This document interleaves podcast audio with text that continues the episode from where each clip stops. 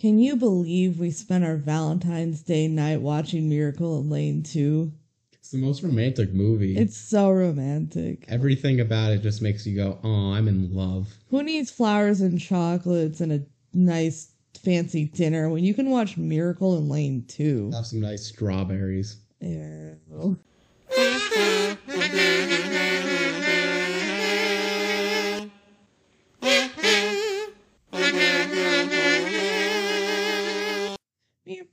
You always cut that part out when Yeah. you go. Yeah, I do. Why should I leave it? I feel like it could be funny if you leave it just every once in a while, not all the time. So I know where to put the intro because obviously I wouldn't remember. Yeah, I, I just think it'd be kind of funny to just one time not do the intro, just do you going. Welcome everybody to the Decom Duo podcast. We're the DCOM duo. I'm Kelsey. I'm Benji. We're the Decom Duo. You're watching the DCOM duo. Hooray!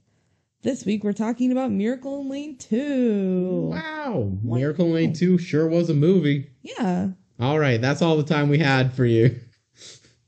I enjoyed Miracle in Lane 2. It's pretty good. I mean, there's there's positives and negatives to it, and we'll get to discuss a lot of them. But along with a lot of the other serious decoms that there are, it certainly tried to say something and succeeded in some ways and failed in others. Yeah. Yeah.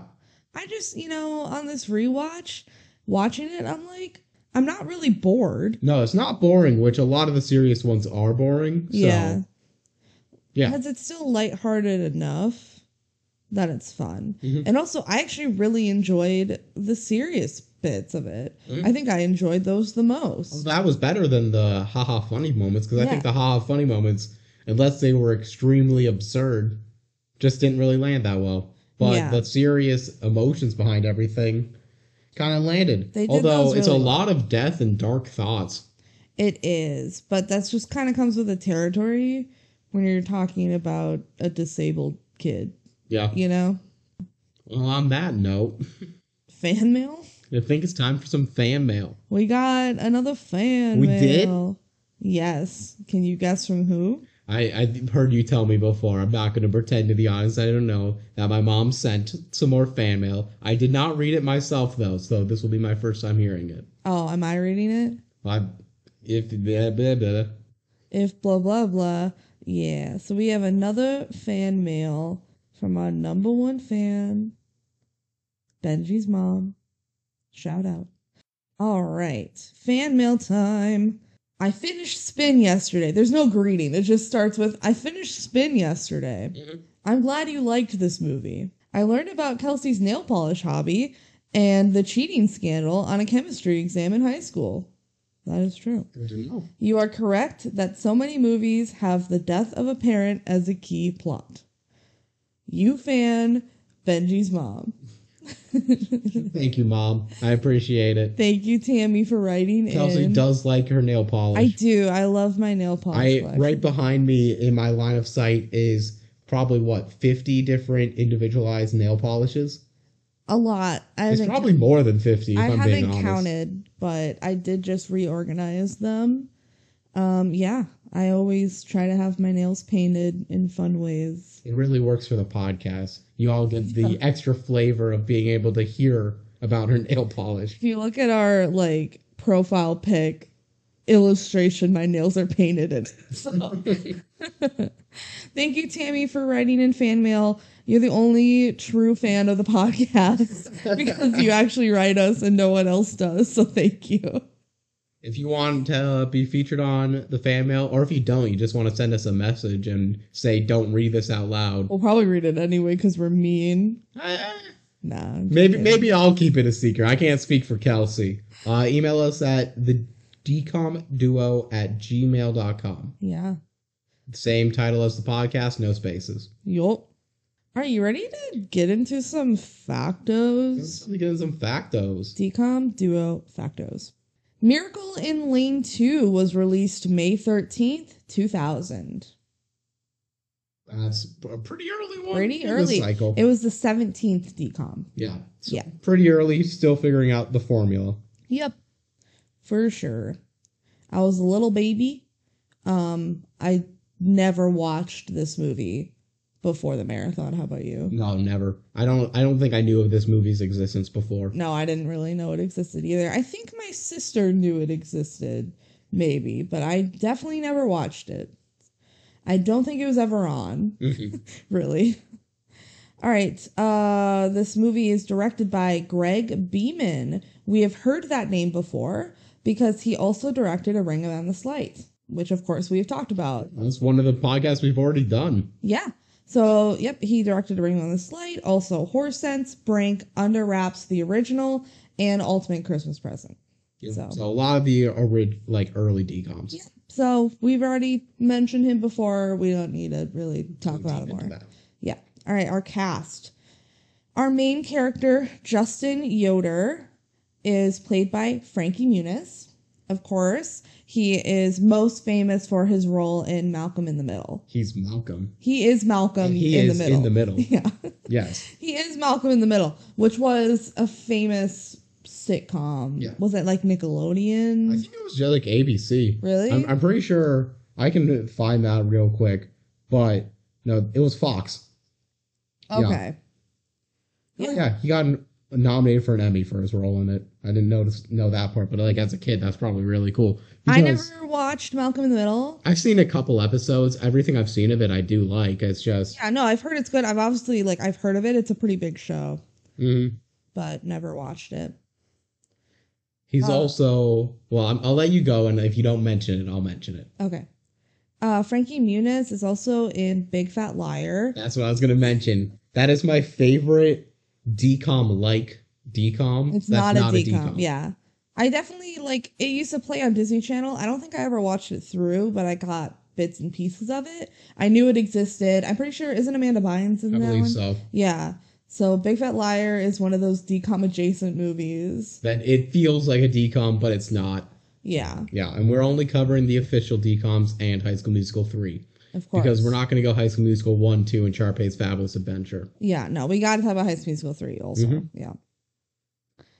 Frankie Muniz um, was also in the movie Racing Stripes. He voiced the zebra in Racing Stripes. Do you remember that one? I never watched it, but I know it. Yeah, I definitely did watch it as a kid. It's about a zebra that enters into horse racing. And he can talk. He can't like talk to humans, but the horses talk to each other hmm and Frankie Muniz apparently voices the zebra. So, and his name is Stripes. I don't remember that part, but apparently the zebra's name is Stripes. I- iconic. Frankie Muniz was just the verifiable kid star of kid stars. Like, I feel like a lot of people know the name Frankie oh, Muniz. I think people know the face, people know the name. He he was a big deal. yeah. He's not really anymore. I don't think he really does acting anymore. No, I don't think a ton. Um, the only other thing I wrote down because, like, you know, he does one-off things here and there, whatever. Um, he was in Sharknado three, Nice. and the subtitle for Sharknado three is "Oh hell no." Yeah. So good for you, Frankie Muniz. I had a couple things I want to mention on Frankie Muniz before we move off that. Number one, important to say this, and every time we're going to get to one of these serious topic decoms, especially for one in the year 2000, I think we both, Kelsey and I, have the same opinion on this general thing where it's good to see a disability representation movie. It obviously would have been better to get an actor who, you know, was disabled Yeah. and do that. If there was an actual wheelchair bound kid actor that could do this, A, I feel like they could do the role probably better than Frankie Muniz could. And B, that would be great because that's creating opportunity in a role where they could do it. Um, but don't let great be the enemy of good. The fact that there is a movie like this could definitely be inspirational to some kids. And just the act of seeing this on a screen that you're watching as a kid is important. So I'm not going to harp on that too much. Yeah, especially again for the year 2000. Yeah, we gotta we gotta remember it would be I would be more mad about this if this happened this year. Yeah, Yeah. for sure. Um, number two is Frankie Muniz is now like a race car driver. He is. Yep. Shut up. No, this is a fun fact I'm waiting to say. I got it right here on his Wikipedia page. Like he is a full time race car driver. That's his main job now. Do you think this movie inspired him to become a race car driver? Potentially a little bit. He stopped acting in 2008 to go do race car driving. So eight years later. Yeah. So it definitely could be something. I don't know. I haven't looked too deep into this, but it just says he's had a long interest in car racing and did a lot of stuff for that. So That's and now he does. fun. Uh, he did get in like to a bad crash in it once, which is the last thing I'm going to mention about him. Where there's a tragic thing about Frankie Muniz where he's got like some serious amnesia. There's like full Oh. days of filming and like um year not years of his life. I think he said that was taken out of proportion, but just genuine presence of time where he does not remember a single thing. Wow, that's really scary. Yeah, Wow. like he does not remember really filming Malcolm in the Middle. oh, that sucks. His like what he's known for, Yeah. his biggest role, it's like now gone from his memory. That sucks. That's scary. All right, moving on for the rest of our cast. Um, the older brother Seth is played by Patrick Levis. Levi's, I'm not sure. Um, he apparently was also in Brink. Oh, He's one of the friends. His name's Peter in the Yeah. movie. Yeah. that makes sense. He's just, like- just one of the squad. Yeah, he's one of the s- squad of like the good guys squad, you know. So he was a Disney star. Well, yeah, star in yeah. a very loose term. He was also on a show on Disney Channel Okay. called So Weird. It aired from 1999 to 2001 and it was about like paranormal stories. Gotcha. Yeah. I never heard of it. Like I was very small. I was a little baby. I think in this movie he gives the best performance. Oh, I I love his character and I love his performance. We'll get to this when we get into the actual movie, but I feel like the heart of this movie is not actually with Frankie Muniz and the A plot. I feel like the B plot of Seth and living through everything that he's living through is just way more like interesting to follow. I totally agree. Yeah. All right. The mom is played by Molly Hagan. Uh, she's from Minneapolis, Minnesota. Shout Represent out, Minnesota. represent. Um, she of course is in Princess Protection Program, and in Princess Protection Program, she does this weird like Russian accent. Of course. Of course. I mean, it's Princess Protection Program. What bad thing are they not having them do? Yeah. She's also the mom in the Nickelodeon show Unfabulous with Emma Roberts. So You know that I used to watch it. Yeah, it was on Nickelodeon. So has nothing to do with our podcast here. Um, apparently she was in a couple of like the Airbud movies. Oh, that I know all about. Wish we could watch them, but they're like not streaming anywhere. Give us a like whatever streaming package has Airbud. If someone knows of one that does, I want to marathon them all. Why are they not on Disney Plus? Like the Air Buddies movies are. And those are just worse. I, I want to watch actual Air Bud. Yeah, I want to watch a dog play sports and then the referees to be like, there's not a rule that says a dog can't play basketball. That's what I want. I also don't want to pay individually to rent them. Yeah, no, that it's just too much at that That's point. too much. And pirating, like, yeah, I theoretically could. I'm too lazy. At what point do I say I care so much in my life that I'm gonna go pirate Airbud? I feel like that's a low I'm not ready to hit. yeah, I want I'm ready them to to stream it. I want them to just be available on like Disney Plus or something. What the heck? I also every time I go to Goodwill, I like just kind of briefly skim the DVDs in case there's a random Airbud I can pick up. That would be great. I'm not ashamed. Shout out Airbud. Uh, last thing I have for Molly Hagan, like she's done a lot, a lot of like one episode things, you know. Um, she was apparently in the movie Sully. Yeah, I don't know how big her role was. she ain't Sully, and that's the only No. character I know from Sully. I think she played one of the passengers. I never watched Sully, Mhm. so but yeah, thought that was cool. All right, our dad of the movie is Rick Rossovich. Um, apparently he was in Top Gun. Mm-hmm. His character's name is Slider. know, everyone in Top Gun has to have their pilot name, which is just they have a name and then they also have their fun name, and they only ever get called their fun name. I've never seen either of the Top Guns, but you just watched Top Gun Maverick. I just watched Top Gun Maverick like a week ago. Is there a Slider? I don't remember a slider. I, don't think I saw Top Gun Maverick. I saw Top Gun specifically. I think only like three people from the old movie came back. That makes sense. May, probably four. Probably four. Yeah. Um, okay, he was also in the Terminator. His character's name is Matt in that one. So I've also never seen Very Terminator. important character, Matt. Yeah, right. Um, he's also just done like a ton of other stuff that I don't recognize, mainly just from the 80s and 90s. So Mm. yeah. All right, Vic Souders, our next character. He is played by Roger Aaron Brown. Um, one of the coolest things I saw he did was he voiced Achilles Davenport in a couple of Assassin's Creed games. Okay, So that's cool. sure. Um, there was like a ton of stuff he did that was just like one episode, minor character stuff, you know, whatever. But then all of a sudden I see he did 195 episodes of Days of Our Lives There you go. in, from 1981 to 1985. So not in any time you would. No, be. I was not even alive. No. My mom might have been watching by that point. Um, he played a character called Danny Grant. Never heard of this character. Never got reborn. I watched in like the late 2000s, 2010s era. It's not even airing on NBC anymore.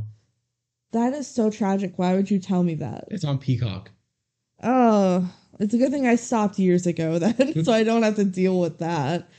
Um, okay, so he played Danny Grant, and I tried to look up who this character was on Days of Our Lives. Like maybe he's related to a character that I know about. Um, there's literally nothing about him. All I know is that like he was shot.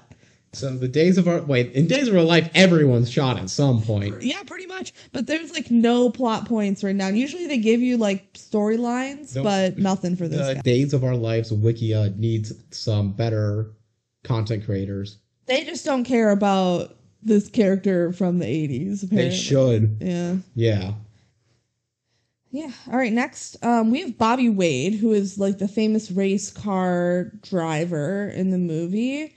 Bobby Wade's made up. Yeah. Yeah. Bobby, Bobby Wade, I'm 99% sure. I don't really follow motor car racing, but I'm pretty dang sure he's not real. If he's real, he's not famous. I think I tried looking it up and I saw a Billy Wade from like the 60s. I, I think I think it's just a made up dude. Yeah. I think it's a made up dude. But also he doesn't just play Bobby Wade. He also plays God. Yeah. He also plays God. Jeez Louise. We'll get to that. Um, Bobby Wade is played by Tuc Watkins. Uh, he's done like a ton of small roles again. A lot of these adult actors are like one episode in this show, one episode in that show. Um, but what I did recognize was Parks and Recreation. He was in three episodes as Pistol Pete. yes. Explain who Pistol Pete was. All right, Pistol Pete for Parks and Recs fans as a writer. He's the guy who, for Pawnee, got the game-winning dunk against Eagleton in like the 1980s, and is the only like person to win the game against them. So he's just a local hero, and everyone in Pawnee loves him. And he's just like an absolutely regular dude, but like the whole town goes bananas over him because he got the dunk over Eagleton. Yep. Yep.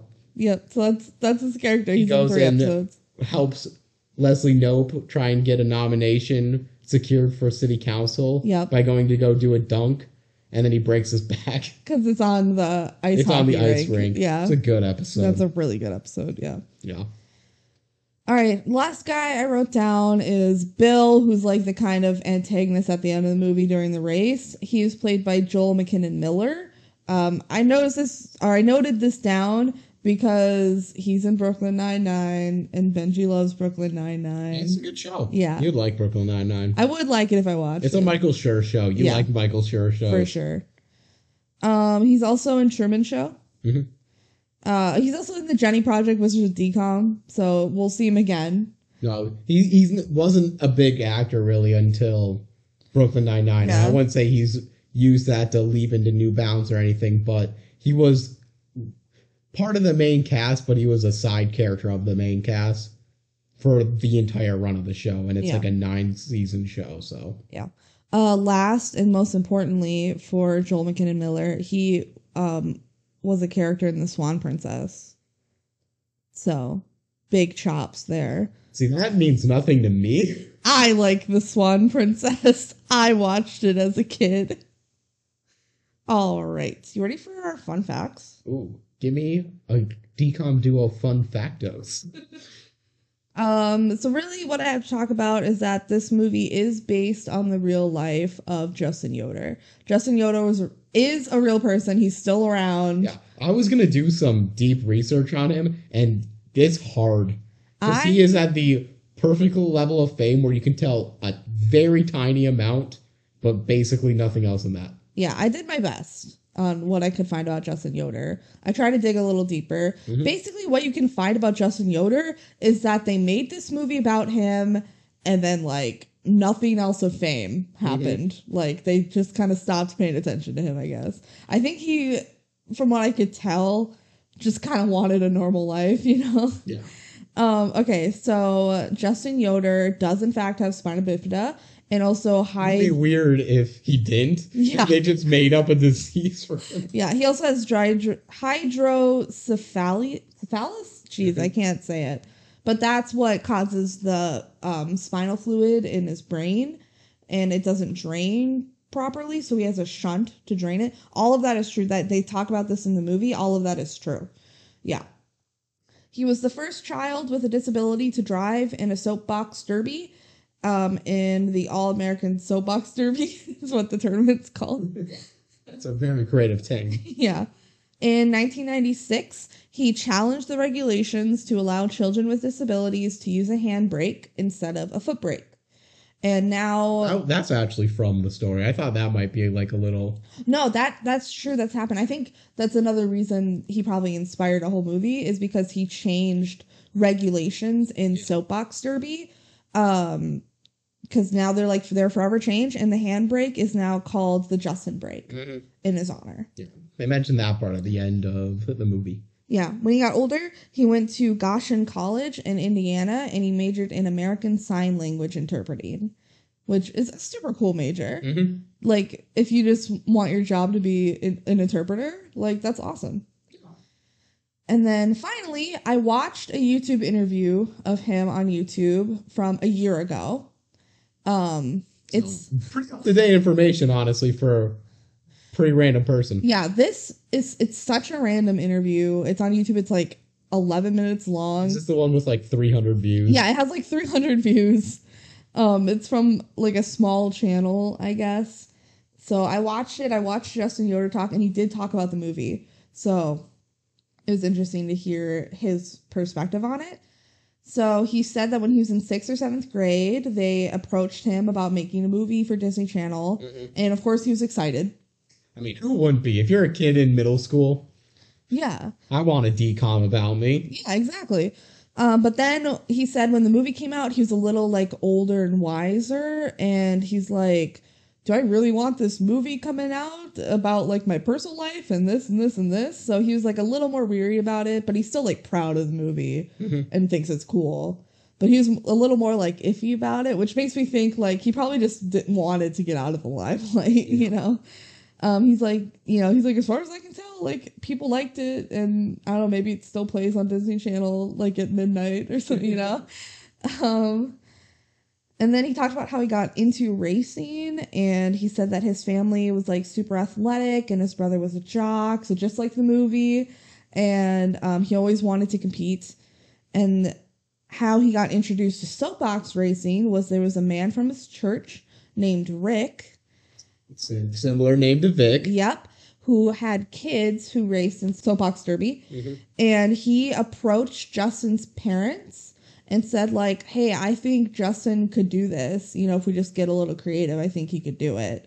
And so they like checked it out and Justin loved it and that that was it. Yeah. So a little less dramatic than I mean, obviously movie. they're gonna make more cinematic of everything. There's Yeah. no death in the alternate family. Yeah, but it sounds like they really did like talk to them and get inspiration for the movie, and it's like fairly accurate aside from the generic movie plot stuff, you know. Uh, my last final fact is that apparently in the movie during one of the races you can see you can see the real Justin Yoder in the crowd. Cool. Yeah, isn't that awesome? I don't know what race, but It's probably in there. I believe that. Yeah. There's a lot of crowd shots. yeah. So those are my fun facts. It was really cool to hear from Justin himself. I mean, that is pretty cool. Yeah. And you thought at the end of the movie that he was dead. I, He's not I dead. thought during the movie he was dead. Because at the end, I mean, spoiler alert, there's a scene where he's like, What's heaven like? It's you're like- weird. I thought that meant he died. It's like, no, Justin is still alive. He's still kicking. yeah, good for him. Yeah, good for Justin. Shout out, Justin. You want to come onto our podcast? We'll get a few less viewers than the 300 th- you got with that other interview. Mm-hmm. All right, so you ready for the Disney Plus subscription? Give me that D plus descripto. I don't know what I'm saying. Justin Yoder is a mischievous and courageous 12 year old who refuses to let a physical challenge defeat him. When he prepares for a national soapbox championship race, his unrelenting desire to win a trophy leads him to discover that it's perseverance that makes a winner. It's a very short description. Very short, pretty generic for the plot, but like, that is what happens. Yeah, I- Aside from the whole plot of him like learning about soapbox racing. But, you know. It's it's the plot of the last third. I feel like they could have added something like he discovers a love for soapbox racing. Anything about Vic? Yeah, there's nothing about Vic in here. There, it's very basic. But hey, at least they don't have verifiably incorrect information like Halloween Town. Like Halloween Town saying it was Marnie's birthday when it just blatantly wasn't. There was another mistake we caught for a different movie. I forgot what it was. His boyfriend wasn't actually her boyfriend wasn't actually dreamy. Christopher Wilde wasn't actually hunky. All right. Oh, I remember what it was. It was Ring of Endless Light, and it was like Vicky. That was her name, right? Yeah. Vicky is like depressed about her father or her grandfather's approaching death, like because he's She doesn't sick. she know doesn't even about- know about it. Yeah. That was dumb. Okay. Anyway, you ready to dive into the movie? Do a quick and by quick I mean long dive into the plot of Miracle on Lane 2. Hopefully, we don't talk too long for this one. Yeah. Give or take three hours. All right. So, opening up in the movie, eh, there's a little blurb that says inspired by the life of Justin Yoder. Mm-hmm. So, good to know right off the bat. It, it's not like a surprise. This was a real person at the end. It's like, you know, right away, this was a real person. I think there's only like a few biopics in DComs. I can only think of this. Right on Oh. track and double teamed. Yeah. All sports ones, but that makes sense actually. Yeah. Was Jennie Project inspired by anything? I feel like Jennie Project is fictional, but I might be wrong about that. I don't know. We'll have to look into it later. Yeah. All right. Regardless, there's not many. No, there's not.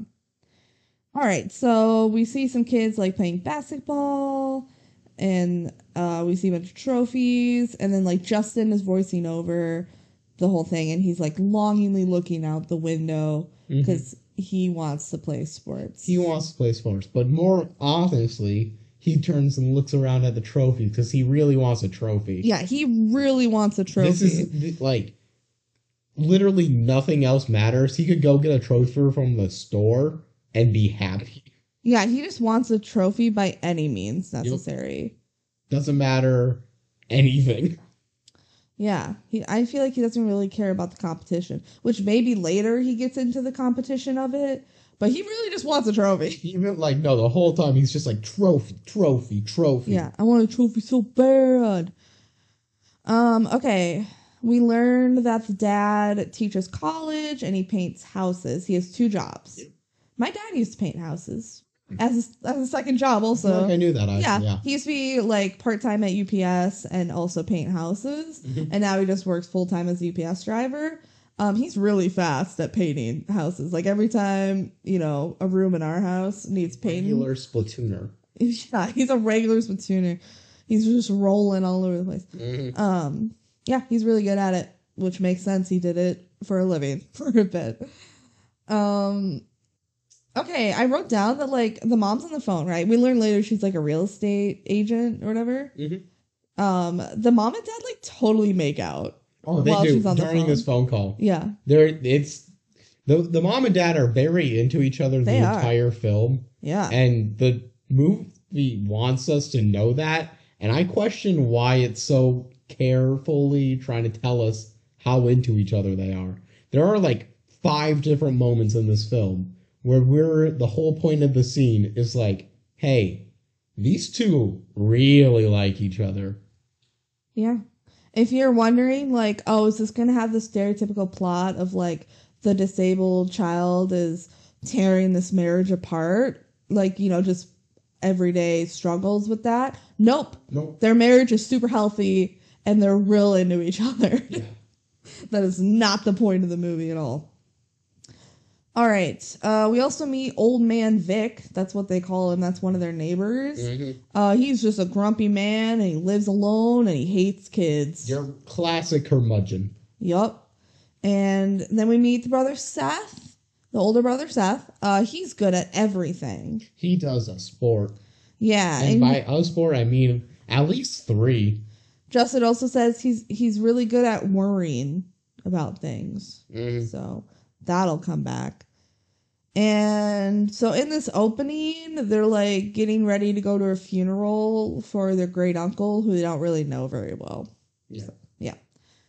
And then we get our first god fantasy of the movie. We we need to describe this in detail because oh my like this is a reoccurring theme. And honestly, I guess it works. I guess I don't know why it's weird to me because it's not the weirdest type of thing I've seen in a movie. But basically, Justin believes famous race car driver Bobby Wade is God. That's how he like That's how he got he envisions gods to be. yeah, it's how he's And- like what's the word? Like manifesting it. Yeah. If he's closes his eyes and imagine God, he's imagining race car driver Bobby Wade working on a car and talking through religion with him. Yes. This is a decently religious movie, but not in any way where it's like telling you anything that happened in religion. It's just like God exists. Yeah. Why? It's like Justin just likes talking to God in his mind for like advice, basically. Yeah. Yeah.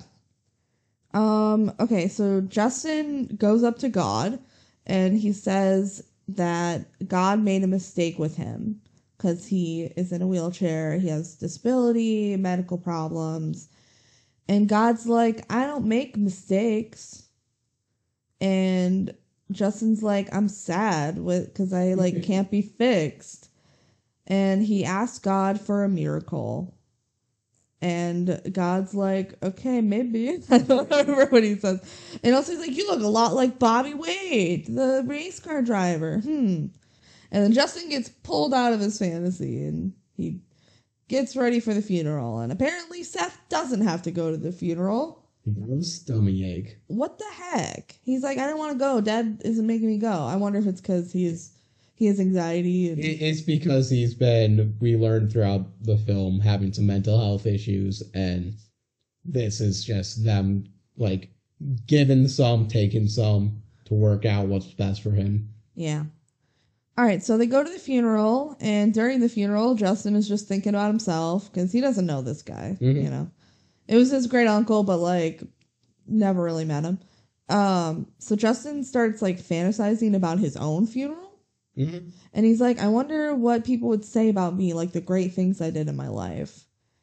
And He can't think of anything. he can't think of anything. It's just really that he has a wheelchair. And then the guy like doing the service starts like talking about how awesome the wheelchair is. It was pretty funny. I thought. Yeah. The um, wheelchair starts floating out of the grave. Yeah. And everyone's like, "Oh yeah, I'm gonna miss that wheelchair. The wheelchair is awesome." And Justin starts going like, "What about me? What about me?" And then he actually, in real life, says out loud, "Hey, what about me?" Imagine being at a funeral and you just, in the middle of a sermon, hear a kid A kid in a wheelchair. go, What about me? You're like, yeah, I understand you're in a wheelchair, and but like, don't just say, "Hey, what about me?" This guy's dead. You're not dead. and everyone just kind of looks at him, and then Yeah. the scene's over. Side note: No one ever actually does this in real life. This is something I talked about when we were watching this. No one ever accidentally has something slip out at full volume. No, it happens a lot in TV shows Yeah. and movies. Yeah. People are like, "Oops, did I say that out loud?" Which sometimes you can mutter stuff under your breath, Yeah. but that's as much as I can give like actually being possible. Yeah. All right. So now it's a new day, and um, Seth is getting ready for his soccer game, and he wants his dad to go watch the soccer game, but his dad is busy with work, which is sad. Yeah. And this is the relationship between the dad and Seth is again, we talked teased about this a little bit earlier, but I think that's just the core of the movie actually. Yeah. So the dad says, Sorry, I have to work. And then Seth is like upset and he walks by Justin. He goes, Thanks a lot, doofus. And Justin's like, What the heck did I do? Mm-hmm. We know from like watching this movie a second time, he's blaming Justin because the dad has to work two jobs to pay for all the medical bills. And therefore, he's not able to go to his sports games. Yep. And so Seth like resents Justin a bit for that. Yeah. Yeah. It's sad. It is sad. All right, so they go to the game, and Justin and his mom are cheering Seth on, and Seth scores a goal, and then they win. I guess it was the end of the game or something. It was overtime, sudden death. That's not how soccer works. It could be. it's not. They've not. had golden goal before. Um. Okay. So then Justin's like, ah, yes. The best part of Seth winning a game is when he wheels me around for a victory lap. Haha. Like Justin really just wants to share the limelight a little bit. Mm-hmm. Uh, but this time Seth like just kind of goes off with a girl, and he doesn't go up to Justin. He doesn't give him a victory lap. So Justin goes, "Hey, what about me again?" So you can see Justin's motivations start to Yeah. shine through. Clear into picture of his trophy wanting needs. yeah, he wants to be like his big brother. Yeah. And then we know that this is a family dynasty of sports. Like Yep. they mentioned that a couple of times explicitly where it's just like, oh, the dad was really good at sports and now Seth is really good at sports. Yep. Yeah. Yeah, Justin just wants to be good at sports. Yeah. So that night, uh, Justin and Seth they uh, they share a bedroom, and Justin is like looking at all the trophies, and he's like, you know, voiceover again, and he says, when you spend half your life in hospitals, you get used to the idea of death, but life that I'm still working on. Pretty morbid.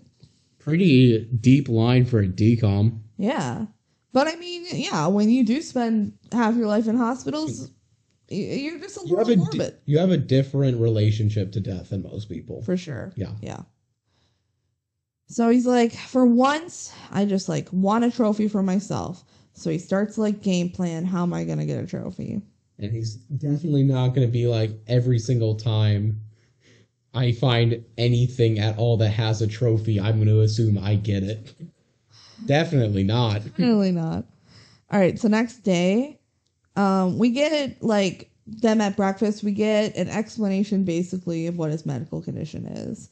He explains that if too much spinal fluid goes into his head, like he starts getting a headache, it means his shunt's not working anymore, and he like immediately needs to go to the hospital. He will be dying soon. Yeah, it's very urgent. So at breakfast, he's thinking about how he's going to get a trophy. He starts getting a headache. And he kind of like touches his head, like, ow, I have a headache. And the, the whole family, the parents and Seth, start going, oh my God, we get to the hospital They now. Through this whole protocol. Yep, they are like prepared to do this shit. But then Justin goes, guys, guys, it's just a normal like thinking headache. It's not an emergency headache. Like, sorry, I did try to tell you. Mm-hmm. So, just a little sneak peek of like how serious his medical issues are and how concerned the family is. Yeah. Okay. So now there's Seth and Justin and some of Seth's friends. They're like outside hanging out. Um, Justin's still thinking about how can I get a trophy. And at one point, like his friend, Seth's friend, is throwing newspapers. He's like a paper boy, and he like throws one just right out of a tree, and the papers go everywhere. And then Justin, miss, yeah, honestly. big miss. what was he aiming for? He's aiming for the The house squirrels, when he hit the tree. squirrels don't read the news. Even if they do, they wouldn't want it all over the place. They want it neatly tied up. But okay, I swear they like start to clean up this newspaper, but then they just leave and you can still see there's like newspaper everywhere. They do a really bad job. They just like littered a newspaper. Mhm. Whoops. Um anyway, Justin like sees a flyer for like baseball sign up and he's like, "Oh my gosh, I can play baseball." Yeah, baseball, the perfect sport for a kid in a wheelchair. Of course. And so he has another vision, another Justin vision of him playing This, baseball. this movie, we should be clear, is just there's a lot of cutting in and out of Justin's head, yeah. which we've seen Quints, which does this in the worst possible way. Quints tries to fake you out like it's actually happening and then goes, haha, fooled ya. This movie is like, wait, let's run through this scenario, see if see something out, and it's just it's kind of it's partially amusing, partially just there. Yeah, it's always very clear that this is a fantasy. And Justin does like a ton of voiceover throughout the movie, so you always know what's going on. You know it's a fantasy, and it's like, I I want to say like all the time used for amusement. Yeah, Yeah. I mean, except for when he's talking to God. Yeah, maybe except when he talks to God. But even sometimes when he talks to God, it's Yep. like supposed to be just a little funny, a little goof, a little ha ha, a little ha ha goofy moment. maybe even a little hee hee. All right, so Justin's like envisioning himself playing baseball and he like defies physics. He's like, I know this isn't how physics work, but just imagine. Just humor me for Humor me. Like the ball just like stays still in the air for a bit, enough time for him to wheel over and then catch it in his mitt. I'm gonna say playing the outfield is a bad choice for a kid in a wheelchair. Could he be a catcher or is that also a bad choice? Catcher is a better choice than more like a lot of positions. It probably wouldn't be good because he would probably want his mitt where his legs would be. Yeah. If he's playing in the field, it is either pitcher, first base, but the first base out required the infield to all be good at throwing, Does his wheel have to touch that's the base? Most likely, he would be a designated hitter. Does his wheel have to touch the base if he's first baseman? Ah, yeah. I mean, yeah, it would have to. He just like couldn't really move that much. He can also have like his foot positioned on it. yeah. He wouldn't be able to move much, but he'd move his arm to go reach out to grab a ball. yeah. But no, he would be limited at the position. Although, I want to say, I'm going to mention it now, in backyard baseball, Kenny Yaguchi. I got to make sure that's the right name. I'm like, he was in a wheelchair. yeah, He was a really good pitcher. he wa- he is one of the best pitchers in the whole game. Yeah. I love the backyard sports series, backyard baseball's my jam. Love that game. Kenny I- Yaguchi. I used to play backyard baseball as well as a kid. And yeah, uh, I'd play with my sister and we would draft our team. And if that kid came up, like he's the pitcher and he really can't do anything else. Kenny Kawaguchi, Kawaguchi, not Yawaguchi. Kenny Kawaguchi. He's elite.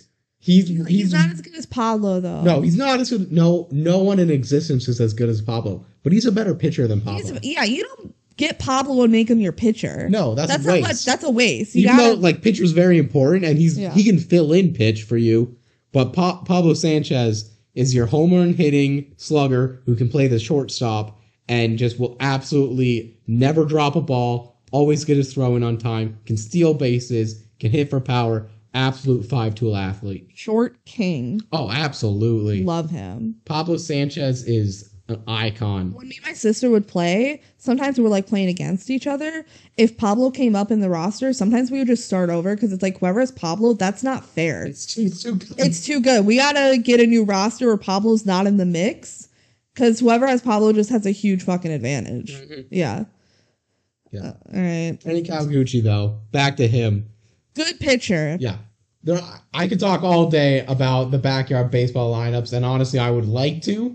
Like, I, this movie was fine, but if we want to transition to a backyard baseball podcast, I'm okay with that. But maybe we should, maybe we should get back to the movie. Yeah.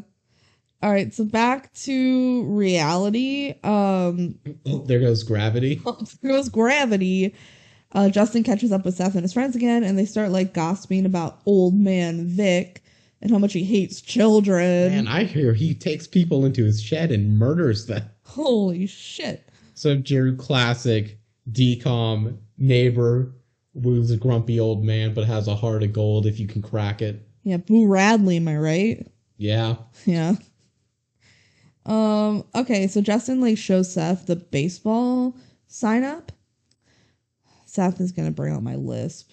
That's the T, the S and the TH. That's a tough that's a tough road for me Mhm. and my speech There therapy. you go, the bro. bro. So bro broski. Broseph. Broseph. Broseph. Why do I like the name Broseph? I hate it. Yo, Broseph. Um It sounds like you're gonna say Broseph, you know? Yeah, bro um, Justin's like, I can play baseball and I can play in the same league as you. And Seth's like, I don't know, my league is a little bit different than like T-ball, which is the last time Justin did like any kind of baseball. It was T-ball. Um, he's like, I don't know, my baseball league's pretty cutthroat. And Justin's like, come on, please. And Seth's like, all right, if you play your cards right, like I'll help you out with mom and dad. Follow my lead. Yeah, which is really nice of Seth. So then we get to dinner. Yeah, it would be nice if he followed through. And he really doesn't follow through with how nice he's being to Justin right now. So at dinner, um, they start with like a prayer, and Seth is leading the prayer, and he's, he's, like, think, I hope the hungry can get better food than we have. yeah, he's roasting his mom's cooking because she's minestrone soup. she's a business woman. Okay, she doesn't Slay have queen. time. Slay queen doesn't have time to make a good dinner. She should have gotten takeout. Honestly, it's what I would have done. Um, okay, so but Justin is like, oh, but this soup is so good, It's mom. 10 out of 10, It's- mom. It's so Give me good. more soup. Yeah. And Seth just goes like, "Come on." Like he's just faking it so that you let him play baseball. Like he just lets it slip immediately. It's just like, okay, you're being annoying. I'm giving up. You're going now. Justin wants to play baseball, guys. And Justin's like, "Great. There goes my whole plan." I'm like, "Okay." So then we cut to another fantasy of like a family court Yeah. where Seth is the comes judge. back a couple times. I think just one more time. I really like this sequence actually. I think it's really fun. Um, so Seth is the judge, Mhm. and then it's um, the prosecutor is dad, and the defendant is mom. The mom is defending Justin over the case of can Justin play baseball. So they have this like whole little courtroom scene where they give their arguments of why Justin should or shouldn't play baseball. I like the part where he's like, Justin wouldn't really be able to play baseball. And mom's like, objection, he did great in T ball. I mean, that is T-ball, though. yeah, I think it's like overruled. T ball's different. Come on, mom. Different leagues. Different leagues. But then in the end, the mom wins and they agree to let Justin play if he can. Yep. Cool. But then it cuts and they're asking the coach, like, can Justin sign up? And the coach is like, nah, he No. can't. And the mom, allowed. yeah, the mom tries to argue. Um, Mama Grizzly. Mama Grizzly is like, let my baby play. And the coach is like, it's just, it's too risky. Insurance and stuff. Like, Yeah, he No. could get hurt. And she's like, any of the kids could get hurt, but it's like obviously way more of a risk for Yeah. Justin. it's something where we all can see, like, no, this is not a good idea. It's not, especially like baseball just isn't the sport for him. There are, there are sports where it's possible, like, Yeah. you know, There's soap like, car try. has he has he really has he thought of soapbox racing? Like I think that'd be perfect for him. There are like aren't there wheelchair basketball leagues? Yeah. Yeah. I mean, look at the whole Paralympic setup. There's a lot of possibilities. Yeah, so probably not baseball. Wheelchair basketball is pretty popular, though. yeah. Yeah. I know that from the Suite Life of Zack and Cody. they had a whole episode about it. it is a DCOM podcast. I can't act surprised. No. Um, okay, so then the mom's like, Go ahead, Justin, tell him how awesome you are. And the whole time Justin has been drinking this blue slushy and he like throws it up on the coast. This is a verifiable group goop moment. It is It is- goop. undeniably Goop. Do you know what number goop this is? Uh, like four or something? Give me. I think it's more than four. I have. I have stuff marked down, but I gotta find. We gotta keep our goop counter going. All right.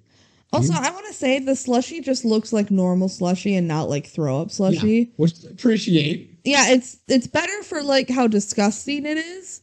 It should be like melted and just like a blue liquid is what it should look like. Instead, oh. it's still icy. Judging by what I have, I believe that is our fourth Goop. So I was right. Four, four goop, goopity goop. I think we've had a Goop in each of our last four movies. Yeah, Maybe there was one without. Tangled. I don't think Tangled. didn't have a Goop, Yeah. but I, you know, four around that. Yeah. All right. So on the car ride home from like the whole baseball thing, Seth starts to complain a little bit about his life with Justin and how Justin is making his life harder. He's like, I'm tired of Justin not being normal. He's always like puking and peeing himself or mm-hmm. something, you know, something's going on. And he's like, Dad always misses like all of my games to pay for the medical bills. And this is where he starts getting that. I mean, I shouldn't say starts getting that. Like the whole character arc of Seth is he feels as though he is losing out on love from his family Yeah. because of Justin and his condition. Yeah. And it's an Just- interesting angle to take because there's absolutely truth to that, and we see that play out time and time again. But there's it's obviously much more nuance than that. Yeah. He just wants Justin to be normal. Yeah. Yeah. Um, he also says that he doesn't want Justin to come to any more of his games. And Justin is honestly hurt by that because he loves going to Seth's games. He really enjoys watching his brother. He Yeah. really wanted to do the victory lap around the soccer field Mhm. and everything. Like it's this. I feel like that doesn't actually come back that much because later on, not too like many days in the future, we see Justin going to one of Seth's games. Yeah, no, later he, he does. Yeah. So, So I, I don't Justin- think that's uh, ultimatum. I think that's more a heated moment. Yeah, Seth drops it for sure. Um, okay, so there's another God vision. Um, it, it- this time he's in a race car Mhm. with God, and he Justin realizes that he's just not cut out for baseball. He's like, yeah, I, it actually probably wouldn't have worked out, but so he needs to find something else he can do.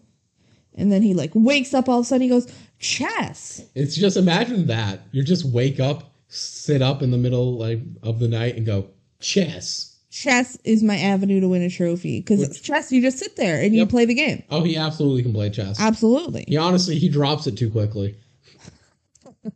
He wanted a quick way to get a trophy, not again, he doesn't care chess. about the competition of it at all. no. He just wants a trophy. yeah, he wants a trophy basically as fast as possible, and he thinks that winning a chess tournament's going to be easy. Yeah. Yeah. So he's like talking with Seth, like I'm gonna play chess, and Seth's like, "You're like what? What? What makes you think you can win a chess tournament?" And Justin's like, "I've been practicing for three days, three days of chess practicing. Obviously, I'm gonna win a trophy. Easy. Easy peasy." Bet he even knows what an en passant is. Yeah. What a man. So Justin guarantees Seth. He's like, "I'm guaranteeing I'm gonna win that chess tournament." He takes it seriously. Yeah. So then Dad and Seth leave in the car, and Justin asks, like, why, why are they leaving? Where are they going? And the mom says that they're going to the doctor. And Justin is like, that's a little sus. Just gonna put a pin in that. gonna put a pin in that for later. All right. So then the mom drives Justin to the chess competition. And she says, Are you sure you don't want me to stay? And he's like, No, I got it. I'm 12. I can win this. I can just stay at a chess tournament by myself. What if like a medical emergency happened? Yeah. Someone out there, hopefully, he could say, "Call an ambulance! Call an ambulance!" call the ambulance. Justin's crying on the course. That's a survivor reference. Watch Survivor. All right, so Justin goes to enter the chess competition, and there's a lady there that's doing the check in, and she's like, there's two groups. There's like the younger group that's like 10, 11, about, and then there's the older group that's like 12 plus. And she's like, what are you, like 10 years old? And Justin says, "Today I am." Yeah, he's like, I'm about, tw- I'm about 10, because he, you know, thinks if he can act younger, if he can get in the younger group with like 10, 11 year olds, easier way to win a trophy. They're gonna say, "Are you 10? You just go, "Yeah." Yeah, that lady fucked up. you can you don't just assume his age. No. Kids, especially okay, if the difference between the kids is like 10, 11, 12 and you have to know the difference between like 11 and 12, don't just assume kids sometimes look way younger or older than they actually are. Mhm. What the heck, lady? You're letting this kid cheat. Luckily, luckily he's just sucks at chess. Otherwise, this could have been a huge scandal on your hands. Yeah, so now well, everyone needs that trophy. Now he's playing chess against a younger kid. And he's like super cocky about it. He's like, haha, I'm definitely gonna win. Haha.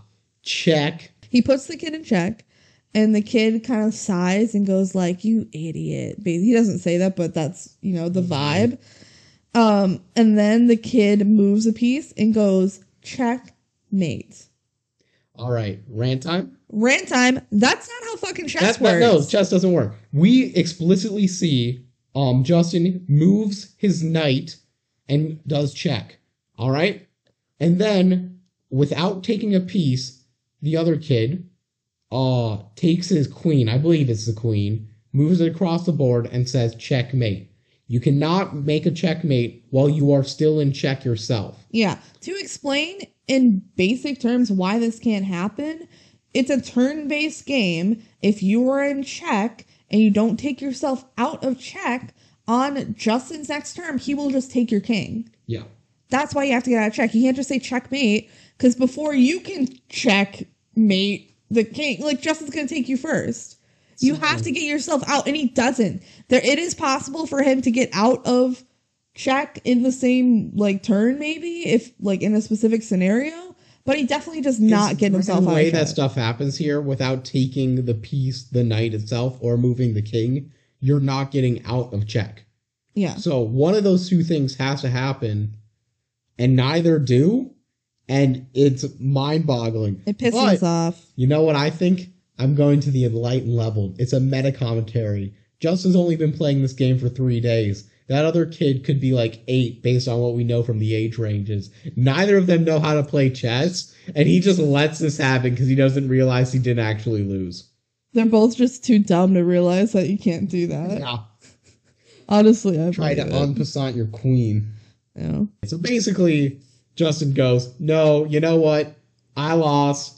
I'm bad at chess. I'm sad. But I promised I was going to get a trophy. Darn, I wish there was another trophy giving away ceremony at this exact same time. Oh my god, there is. There's another trophy. it's for a car show. Like, best car gets a trophy. And the way they get the trophy is that it's like a voting system, but with money. Yeah. So whoever's car gets the most like donated money in their little box gets a get a, gets a pretty nice trophy. It's pretty good. It looks pr- and they well, can pretty nice engrave it too. They engrave it with your name. It's a pretty nice trophy, if I do say so myself. We get told that, hey, Vic, old man Vic, he's over there in his red Cadillac. Yeah. But he's not going to win, despite the fact that his car is totally sick, nasty, bro. His car is totally radical, but everybody hates old man Vic because he's a grumpy old man who hates children And he murders them in their sleep in his shed. and eats them. What? Yeah, that's what happened. Yeah. Um, Uh, so after this, Justin goes into the shed and gets murdered and eaten alive, and that's the movie. No, no, no, that's not what happened. No, Justin goes and decides to play the "I'm in a wheelchair" card. Literally, he just sits there and is in a wheelchair, and everyone starts donating money because it's the kid in the wheelchair. He does donate start- money to the kid in the Yeah, wheelchair. he does start like also charming them up a little bit to get money. But yeah, he's like, hey, Vic, I'm going to help you. And Vic's like, what the heck, go away. But then he sees that it's working. And I guess Vic wants to win. And Justin says, like, I'll help you win. I'll be the kid in the wheelchair sympathy vote if you give me the trophy. Yeah. And Vic is like, sure. I, Oh, that's a hunk of metal. maybe he just wants the money. I don't think they get the money, but maybe they do. They don't keep the money. I would think it's like donation for a cause. Well, then what's the point of winning if you don't get the trophy? Like, he, He just wants to win. he just wants to He win. likes the car for it being a car. He does like his car. So while they're at the show, um, Justin sees his doctor Mm-hmm. and he's like, Hey doctor, uh, how's Seth doing? And the doctor's like, What do you mean? And he's like, Didn't he just have an appointment? And the doctor's like, Nope, not with me.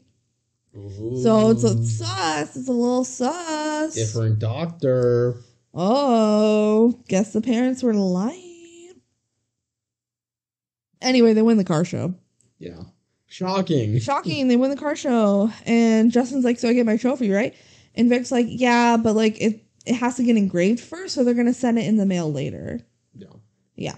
And so Justin's like, All right, guess I'll just have to wait a little bit for my trophy, but I'm so excited I can do it. And now he's just is in his spying era where he's just spying on old man Vic when he gets his mail every day Yep, waiting for his trophy. Apparently it's been five days. because all he cares about is getting his trophy. Yeah, that's his whole motivation, the whole movie. It's it's not about like showing that he can do it or having fun. It's trophy. Don't confuse the audience. Just he wants a trophy. That's that simple. Duh. All right. Um. So it's been five days. He still doesn't have his trophy, and Justin sees Seth and the dad leaving again. And Justin's like, "I'm gonna do some investigating because I don't think Seth is going to the doctor." He's going to be doing something else. It's so sus. So he starts like snooping around his parents' bedroom, looking for like a doctor's note, Something of interest. Yeah, and he looks in their drawer and he finds like strawberry scented massage oil. This is the parents' lube. Yeah. And like we it's called back later and we'll talk about it more then, but it is undeniable. And he goes like, "Oh, I don't even want to know what this is for." Like he pretty much knows that it's for sex. We don't need to beat around the bush. It's sex lube. It's sex lube and, And it's strawberry How many times have they ever done that in a DCOM? Imply sex in any way. And this movie, they just got the mom and the dad are horny for each other the whole movie. I think I can think of three times they like hint that the parent the parents are gonna like bang Yeah. or that they In this do movie. bang. It's Yeah. weird. It's weird. For a DCOM especially. Imagine you're Justin Yoder and you're watching your Disney Channel original movie based on your life, and you're like, oh, they're talking about like my parents having sex. You're just like, What? Huh? What? excuse me? This is what the movie is about. Anyway, um, he puts the lube back, and he finds a planner with a doctor's phone number in it. So he calls the doctor, and he's like, "I'm doing a project, and I want to ask you some questions. Um, what kind of doctor are you?" And then he gets an answer, but we don't get to hear the answer. And he goes, Thank you. That's all my questions. Yep, that's it. Bye. So he hangs up and he's like, haha, case closed, but we don't get to know yet. We'll find out later. It only gets revealed when they have a fight. Whoa. I like that they held on to it Mhm. and made it just kind of like a gut A punch later. drama, drama reveal. It's very dr- dramatic. It's very dramatic. I don't know why I said it like that. it's a drama. Ooh, hard drama. All right. So now Justin is at a doctor's appointment and everything's fine, basically. He's like, yep, I've only puked three times and pissed myself once. Whoa. That's normal. Yep, and that's it for that scene. So let's move on. Um, okay, so they like get home and Seth is playing basketball in the driveway. Um, or Justin's not home yet. Like Seth is playing basketball by himself, and Vic drives by and he's like, "Hey, is your brother around? The kid in the wheelchair?"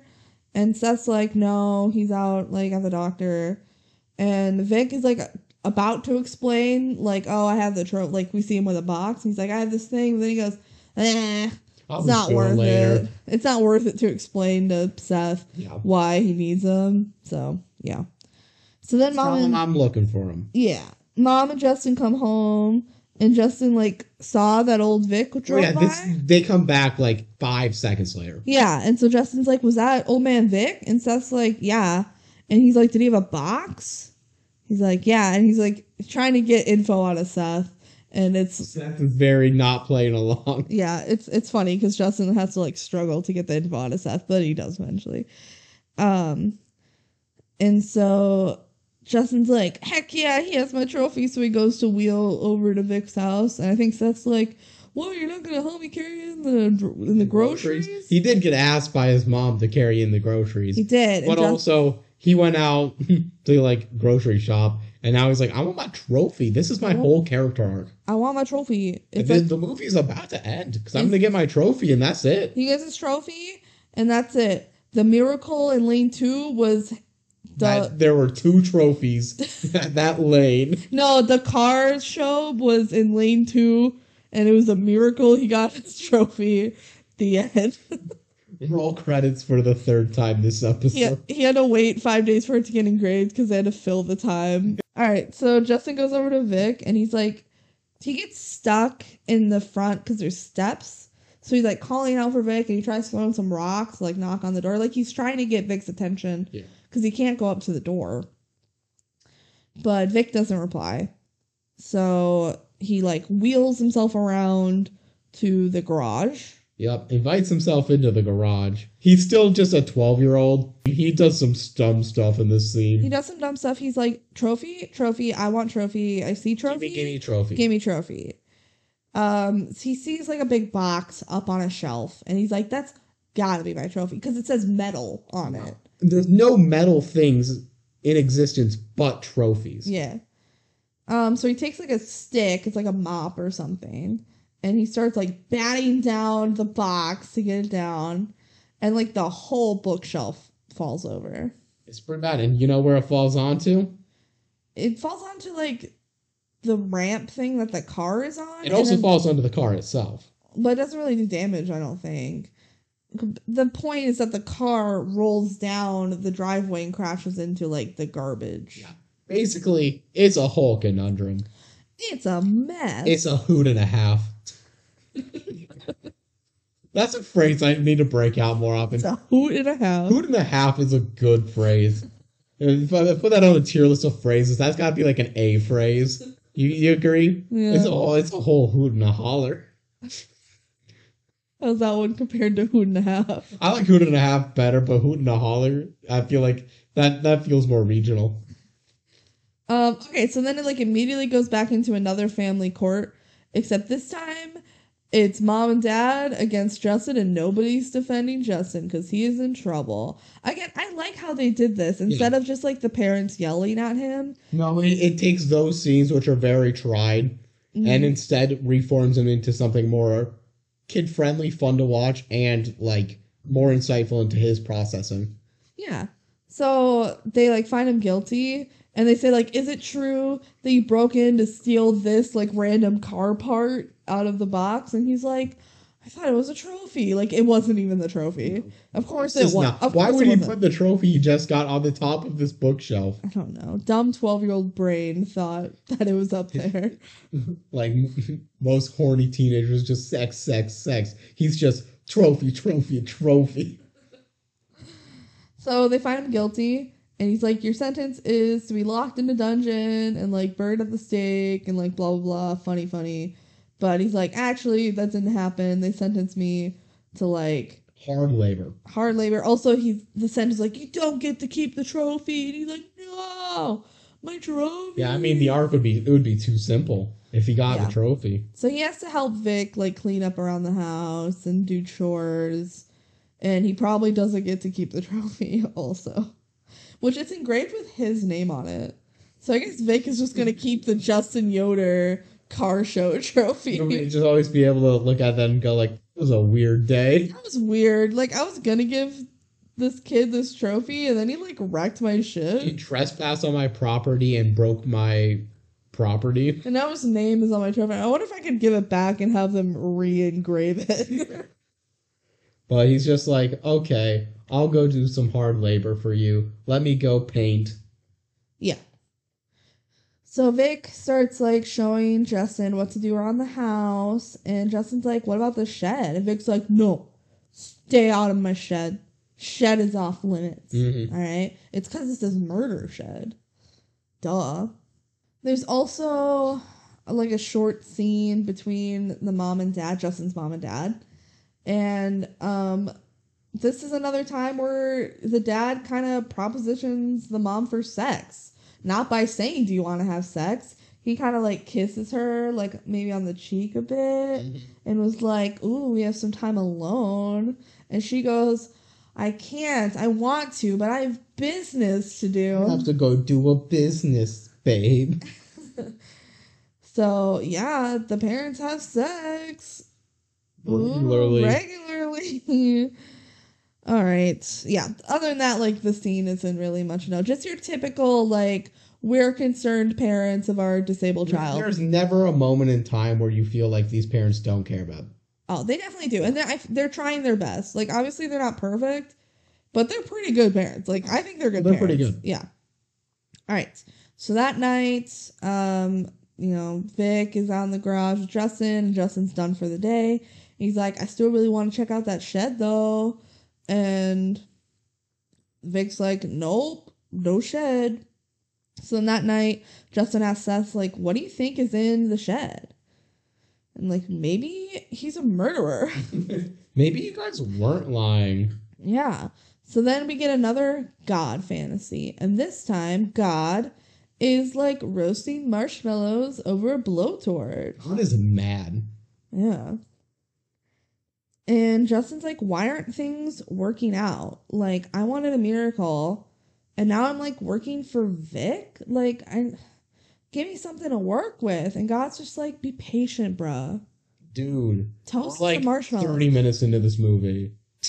like, you're gonna have a character arc.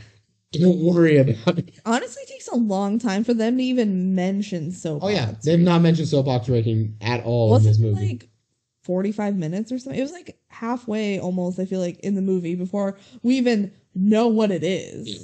which is fine like they establish a lot with the family dynamics and with vic so Mm-hmm. it's fine all right so the next day justin is like hammering just a random nail in a random wall it's quite funny because it's very clear like they want to show him doing hard labor, but they don't want to damage the set or like make him do stuff that looks like it's real. So he's just hammering into the sideboard for no reason. no reason it why But it's hard work. Why do they need a random nail there? So then Vic brings out some like milk and cookies for a snack. He's being nice to Justin, but the cookies are like really hard because he left them out. Yeah. So Justin's like, Ugh, thanks. This is awesome. Like it's not great. Um, so Vic is like, I gotta say, like, I'm pretty impressed with your work ethic. Like, I thought you were gonna complain a lot. No, he's a hard worker. He's a good, he's a good worker. And Justin explains, you know, his medical conditions to Vic, to Vic, like he has spina bifida and it's a birth defect. Yeah, so they're like body.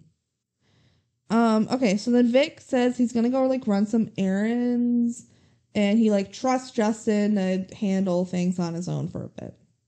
Probably shouldn't, but he does. Mhm. Uh oh. Justin's immediately going to the shed. Don't leave a kid alone with a button that says "Do not press." You know what's gonna happen. he has expressed multiple times he wants to know what's in the shed, and you told him he can't, and now you've left him alone. And he's like, it didn't take much time at all for him to go. Yeah, I'm gonna go. I'm going to go in the shed for sure. Um. Okay. So he sees like in the shed there's a ton of trophies. Man, looks like Vic's pretty good at winning trophies. I sure hope he can lend his secrets. I have to know what these trophies are for. So he goes in, and the trophies are labeled for Rebecca Souter. Vic's last name is Souter, by the way. Um, and it says the trophies are for soapbox racing. And there's also like a pink soapbox car there. Why is it called soapbox? Do you know? Uh, my, I don't know for a fact, but I think I can give you an estimate. Okay. Uh, I believe that soap used to come in giant container boxes like that, that were big rectangular boxes, And and, kids would jump in them and race in them. Uh-huh. And then slowly that just became a design competition. Uh-huh. So Fun. yeah. I can quickly look that up. Let me see if I can find. Originally, gravity racer cars were built from wooden soap or apple crates and roller skate wheels, but have grown more sophisticated over time. Yeah, Cool. it's just a gravity car, and it's probably because kids made them from old cars. It's fun. So Justin also finds an old film projector in the shed, and he starts playing it, and it shows clips of um, Vic and his daughter and his wife, and the daughter racing.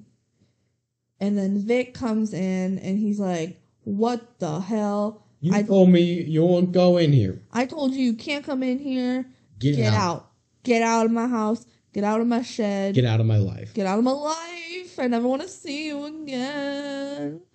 just what's this another DCOM movie where someone doesn't have their grief completely understood and moved on and therefore needs to get a resolution to that through the process of plot of a different character couldn't be DCOMs. you're gonna say couldn't be me and then you're like that doesn't work Same thing happened in Spin. yeah and it's gonna happen many more times in DCOMs Yep. turns out grief is an interesting topic to make a movie about Yeah. All right. So then we cut to dinner. It's actually like dessert. They're eating pie Mm. for dessert. Pie doesn't just have to be for Thanksgiving, y'all. You can just eat pie for dessert sometimes. Okay, but like if it's not a chocolate pie, I don't even care. It looks like apple pie, but I know later they have peach pie, so it might be a peach pie. Yeah. Oh. Oh, Um, okay. Justin says, I have a great idea. Let's all take turns telling each other about our days. and I, what I love about this is immediately Seth is like, no. He knows that Justin's up to something. As a side note, this is something my mom would do.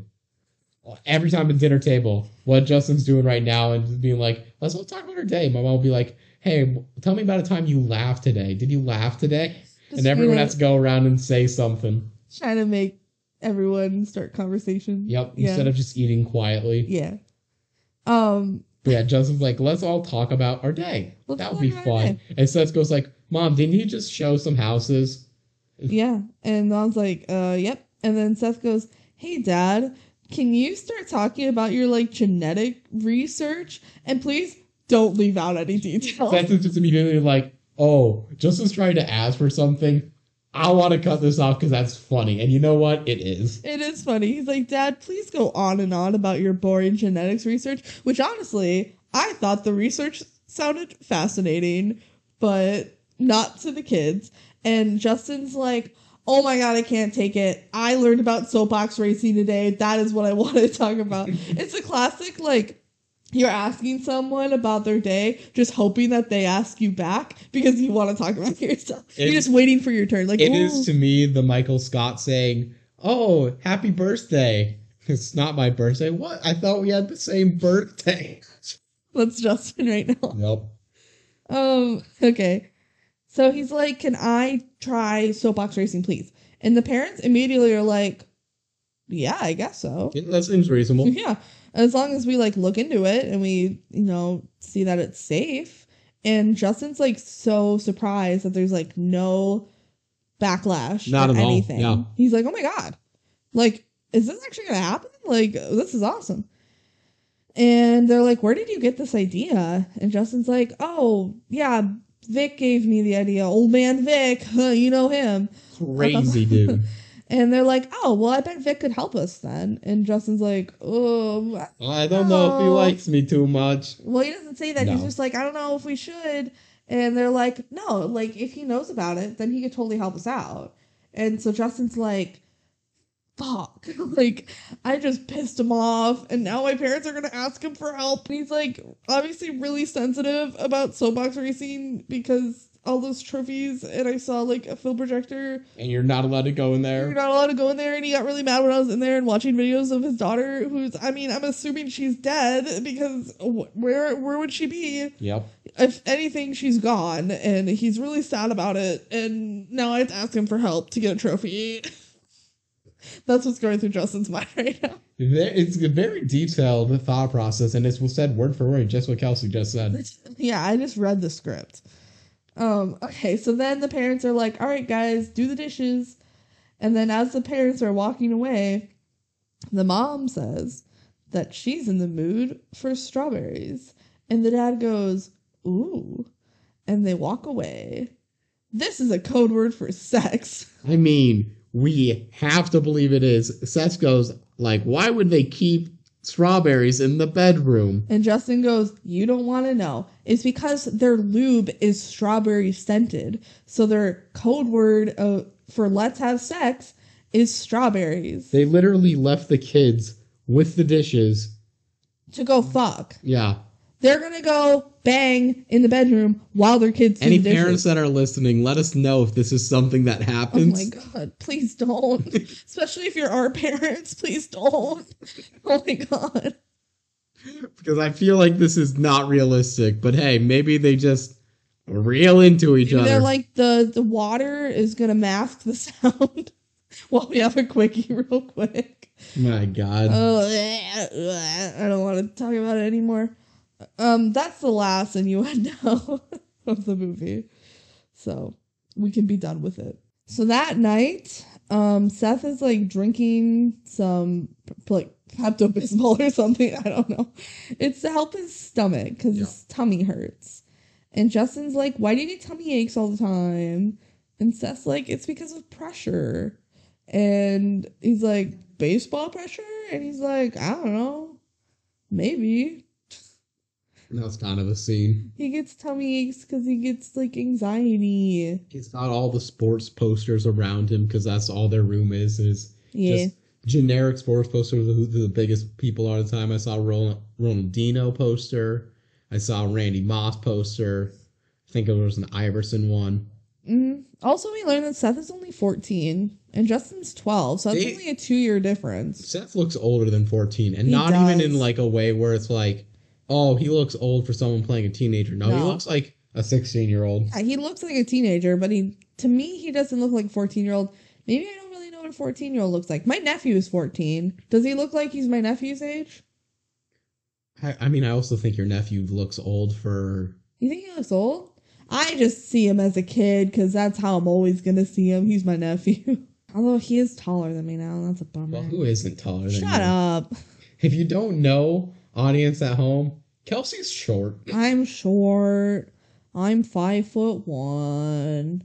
I'm a little shorty. You're a little teapot. Shorty's like a melody in my head. so next day, mom is like baking cookies, and I kind of assume maybe it's the afternoon. I was, I was about to say maybe it's morning, but maybe it's like afternoon. She's just baking cookies for fun.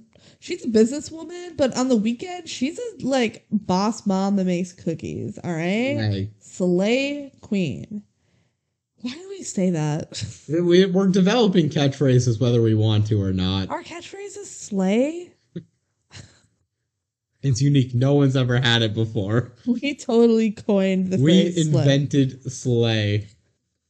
Um, Justin asked if he can bring some cookies to Vic. So then Justin goes over to Vic's house and he apologizes and he gives him the cookies. And he's like, Also, will you teach me about soapbox racing? And Vic is like, No. And Justin's like, This might be my only chance to be good at something. And Vic is reluctant, but he's like, Okay, I'll think about it. Also, leave the cookies. They look delicious.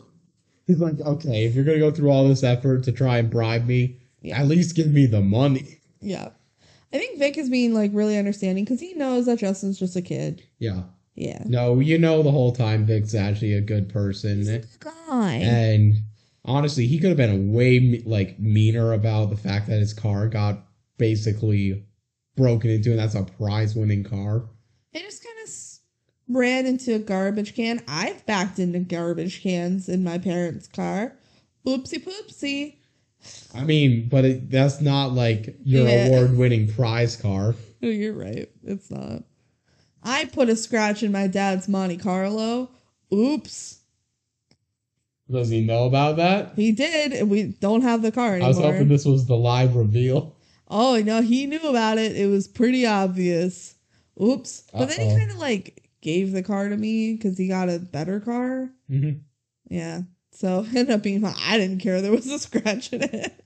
The car is dead now. The Monte Carlo died, I'm pretty sure. Rest in Either peace. that or they sold it. I'm pretty sure it's dead though. Anyway,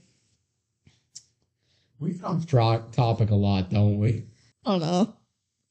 Okay, so now we're gonna get into some soapbox racing. Finally, we get to see some soapbox racing. They're like at some local race, and Vic is there, and he's like explaining how it all works. Seth is also there, and he is not impressed. He's like, "This is not a sport; it's just gravity." You know, who they gonna have on the poster on my wall? Isaac Newton. Oh, oh, Oh. what a burn! Dad, right? That was such a good burn. Dad, right? Dad. Dad?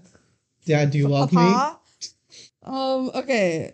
So Vic starts explaining like it's actually way more complicated than that. Obviously, like steering is important, you know. You want to like minimize the traction you're getting so you can maximize your speed. Yeah. Yeah. Um, you have to go as fast as possible because like tenths of a second matters in these races. Um, also like how you build your car and the weight distribution matters.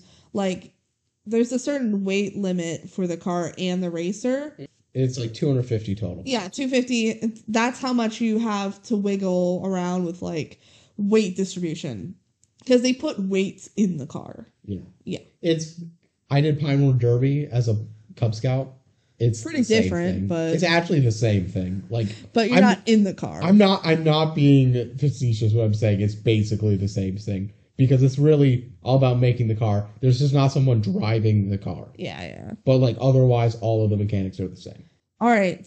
So then Justin meets a girl racer. Her name is Teresa. And he asks for some advice. You would expect this character to be like a main character, but she barely is. she's barely in it. She's like, I'm not allowed to speak to the other racers. And he's like, Well, I'm not a racer. And she's like, Oh, guess not. Guess I can talk to you then. And he's like, I'm going to be a racer though. You have any advice? And she's like, Don't get matched up against me. Shit. Slay. Stop. She's a girl boss. She she came here to win. Okay. Also, Seth is like, oh my god, what a bunch of losers, right, Dad? Uh, Dad, Dad, Daddy. Dad. But the dad is like really actually excited about it. Yeah. He's like into it. Yeah. And Justin asks Vic for more help. But Vic's like, no, no, no, I can't do this again. Like, I started you out. That's what you asked for is to start you out. And Justin is like, is this about your daughter? And Vic's like, shut the fuck up. don't talk about her. Don't, I don't want to talk about it. Yeah. No, it's very clear there's grief and stuff that needs to be Yeah. feel felt about that, but that goes on later in the movie. Yeah, we'll learn more about it later. All right, so actually, we're gonna learn about it now. so we get like a little montage of uh, Justin and his dad kind of struggling to build this car. They're just like following the instructions and the manual, and it's not going You're trying great. stuff out, and it's not perfect. Yeah, it's not perfect. And in the middle of this, we see Vic watching his old films, and he's crying Mhm. it we see his wife and his daughter and He's really He's- saved his family films on like an old 1940s film camera. he did yeah It's kind of a weird stylistic choice, but I get it for the aesthetic. it's very aesthetically pleasing yeah it's like if, I, if i'm gonna go mourn my dead wife and daughter i'm gonna do it with style i'm gonna do it so that it looks like a cinematic masterpiece while i cry Just an absolute icon. yeah it's actually it's really sad like You we we are laughing over it, but it's not badly done or anything. I think it's done well. I think Vic's whole arc is done well. Yeah. It's what I said before. I think the emotional beats in this movie are the best parts of the movie. Mhm. All right. So back to Justin and his dad. Uh, Vic kind of comes by and he's like, Oh, hey, I came to return your cookie tin. I'm definitely not here for any other reason. And they're like, "Oh my god, Vic, do you want to help us?" And he's like, "No, I po- no way I possibly no, could. I couldn't. I couldn't possibly." Um, but then he starts kind of watching them a little bit, and he's like, "No, you're doing it wrong." Oh my god, you guys are so stupid. You guys don't I gotta do this manual. whole thing myself. Definitely not for me. Yeah, no, he just he, he can't help himself. He because this used to be a huge part of his life. Mhm. He knows a ton about it. He can't like he just can't help himself. They're doing it wrong, you know. Um, and then we see in the background Seth like bikes up and he's like kind of watching. He's all grumpy because like really it's because his dad is giving Justin a lot of attention. And he walks in and the mom's there and the mom's like, Seth, what's wrong? I can tell you're upset. And Seth is like, Dad has to work all the time, but he has all this time for Justin. Like, Mhm. what's going on? And the mom says, like, come on, you've been winning championships for years. Now it's time for Justin to be a star. And like that's kind of the end of the scene. But like I totally get where Justin is coming. I expect him to be like, is he ever there to see my championships? Yeah, Like I keep trying to impress him Which and I win all these championships. There's an emotional climax to this arc yeah. in just a little bit, and that's where I think this is done the best. But it, this is all the build up to that, where Seth is consistently shown to just want his dad to be there to watch him win and succeed. yeah. Yeah. And now that Justin's getting attention and where Seth has been just asking and like begging for attention, it hurts. Yeah. No, you can imagine that. That's, Yeah. that's gonna feel bad. Seth is my favorite character. I think he's done so well. And like, yeah, we're getting ready for his emotional climax. All right, so later, oh, we're getting real close to his emotional climax. Seth goes up to his dad, and dad's like, You want to help me with the car? And Seth's like, No. Uh, dad, tonight is my very important baseball game. It's two undefeated teams Yep. going against each other, and I'm pitching. And he's pitching. So this really matters. It really matters to Seth a lot. But the dad's like not really listening. And he's like, Dad, I just I really want you to come. It's like a huge game.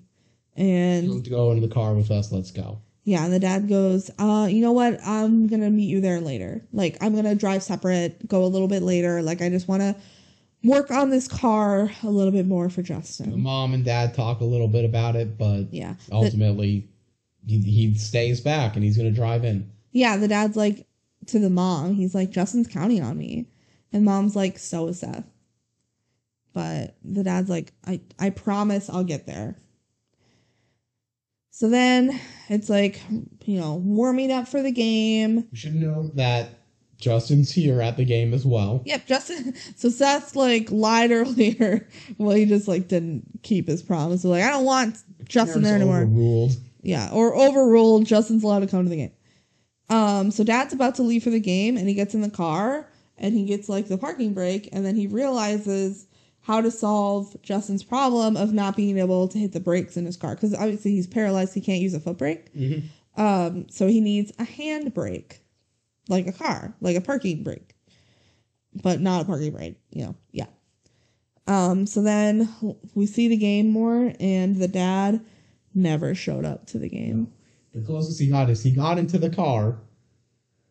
and then realized he it's so disappointing because he just like realized how to fix the problem and got too excited and started working on it immediately where he should have shelved it until after the game would have stayed in the same time, but he got so excited to work on it. Yeah. Because this has kind of turned into a little bit of a past project for himself.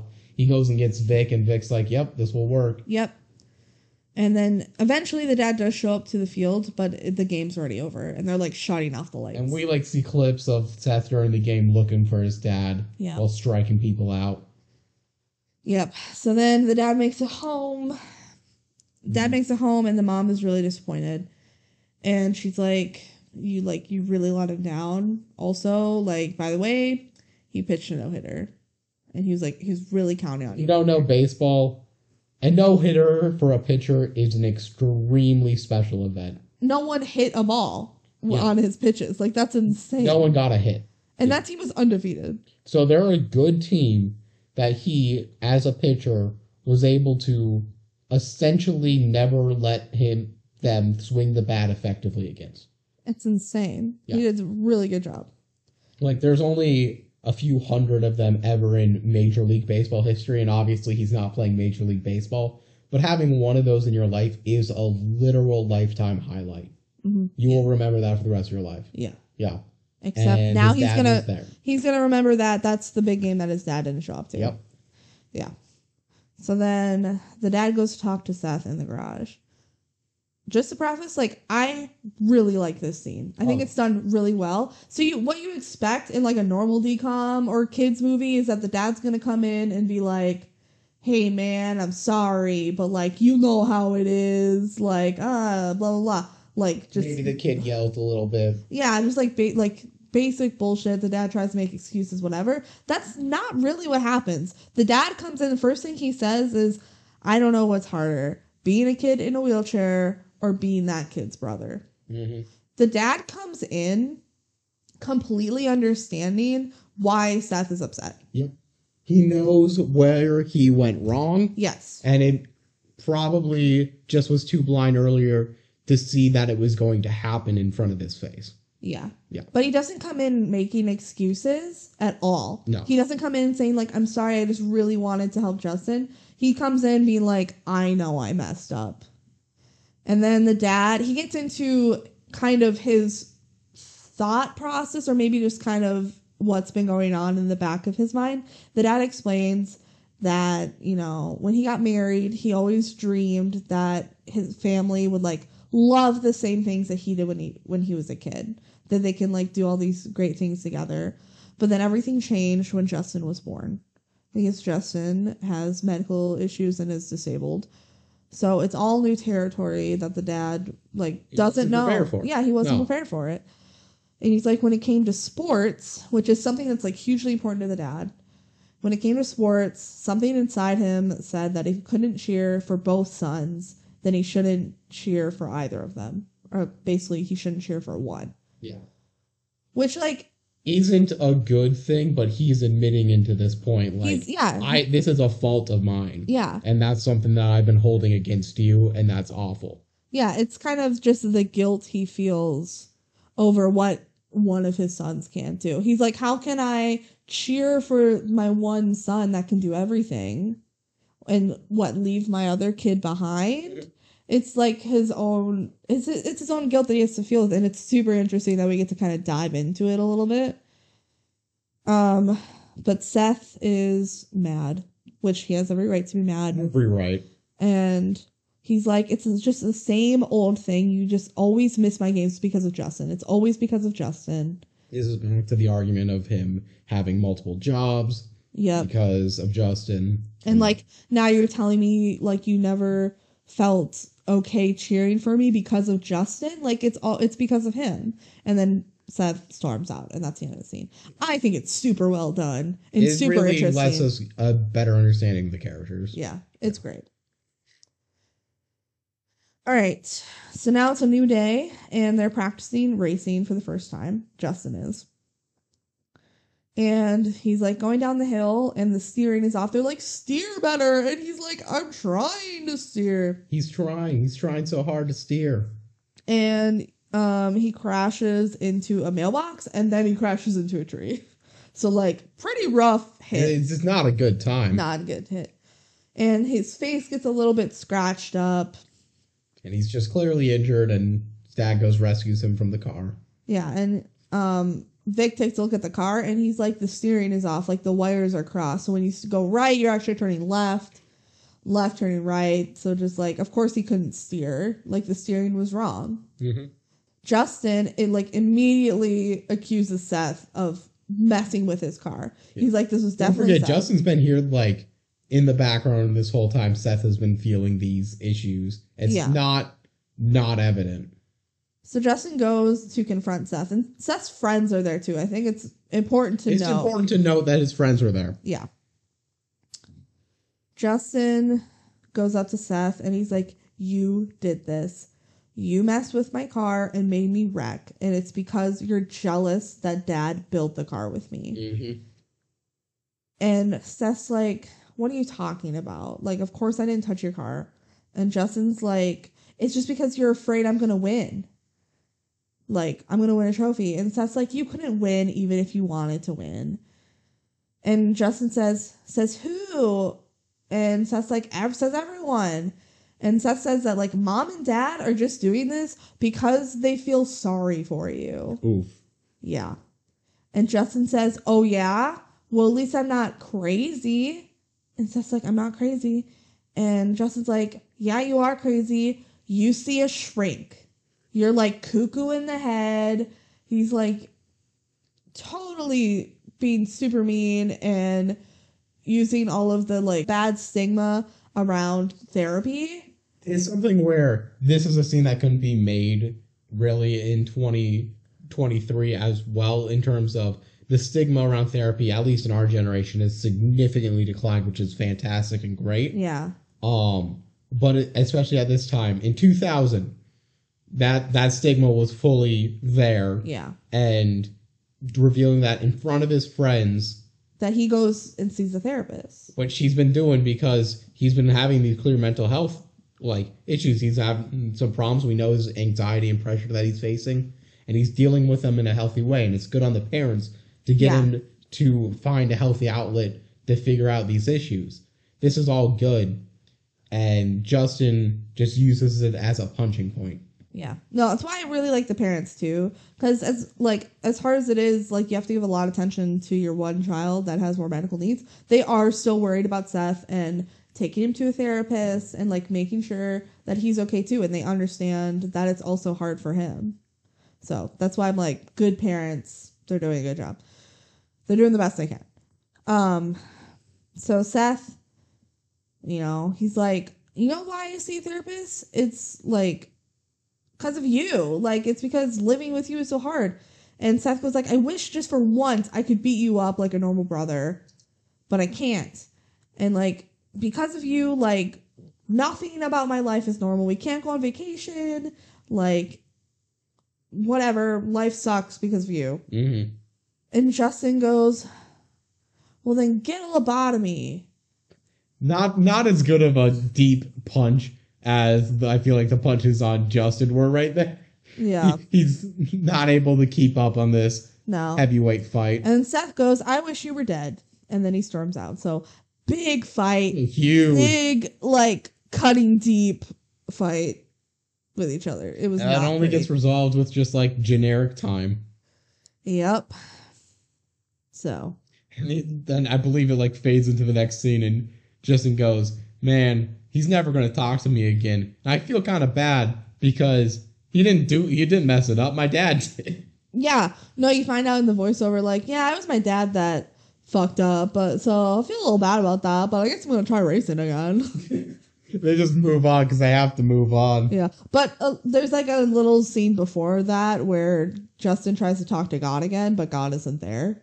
That's true. So it's like God can't bail you out of this one, Justin. You messed up. hmm So, okay. So Justin is worried about his first race, and they're not in his first race. Yeah. Like, right? From this on, from this point on, it's basically just him racing. Yeah, yeah, yeah. There's one other like important time that he's not racing. That's it. Yeah. So when they're going down the hill, I wrote down classic Frankie Muniz face because he has this like face on, you know. If you're picturing Frankie Muniz in your head, it's either him going "Ah," or him going "Uh," and and this is face. "Uh." Yeah.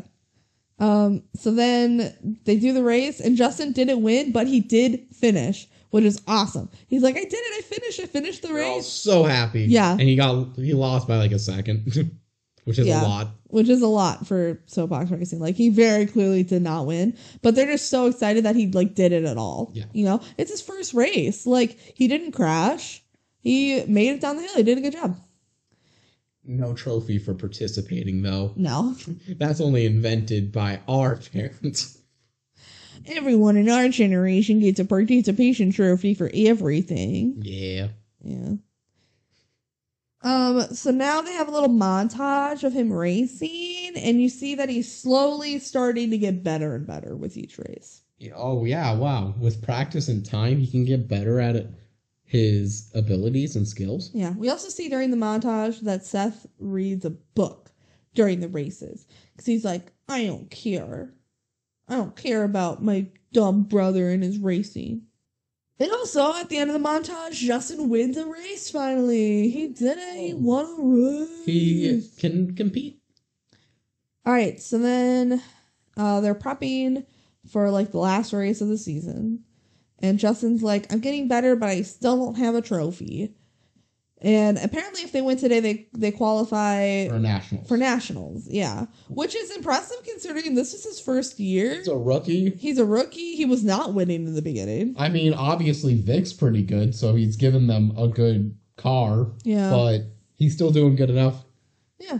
So then, like, you know, the dad's all pump, and the mom, there's like a short scene of the mom, like, kind of reality checking the dad of like, make sure you're not getting like too excited for this. Like, make sure it's for the right reasons and you're doing it's, this it's for a flip of behavior for them because early on in the movie, the mom feels like she's giving too much expectations for, um, for Justin. saying like she's the one making Justin feel bad for not being able to participate in certain sports.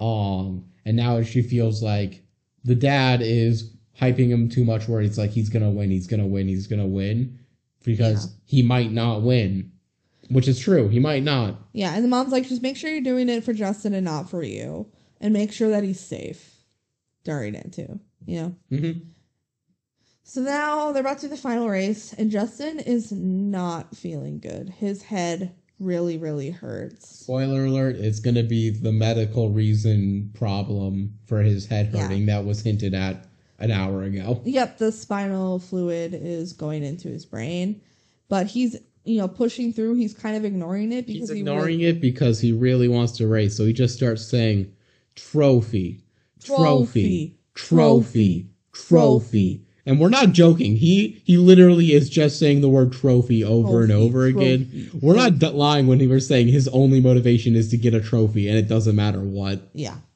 and there's one like Vic goes, "Hey Justin, are you okay?" And Justin's like, "Yep, I'm good." And he's like, "Actually, I'm in a lot of pain." You know, in his voiceover. Mhm. which is just unfortunate that like Vic did ask, but like they didn't pay close enough attention to see that like he actually is in a lot of pain, which sucks.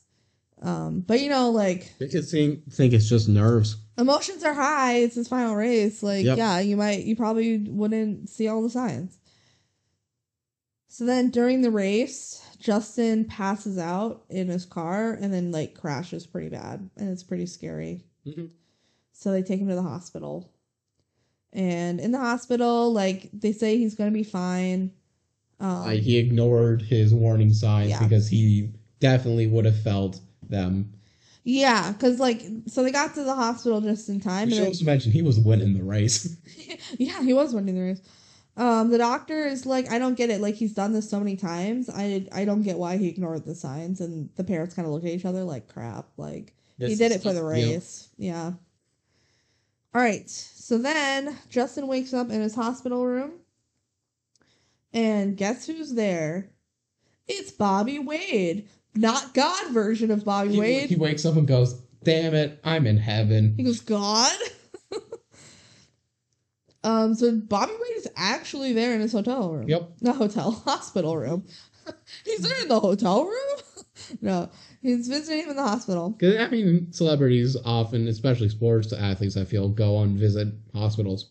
That's a common Yeah, thing. well, they also explained that like Vic Souter used to be his mechanic. Yep. So he gave him a call and said like, "Hey, I have this kid who's a huge fan of you. He's in the hospital. Like, you want to go pay him a visit?" We should. I, this does also tie back to the fact that Vic had a Bobby Wade poster in his garage. He did, yeah.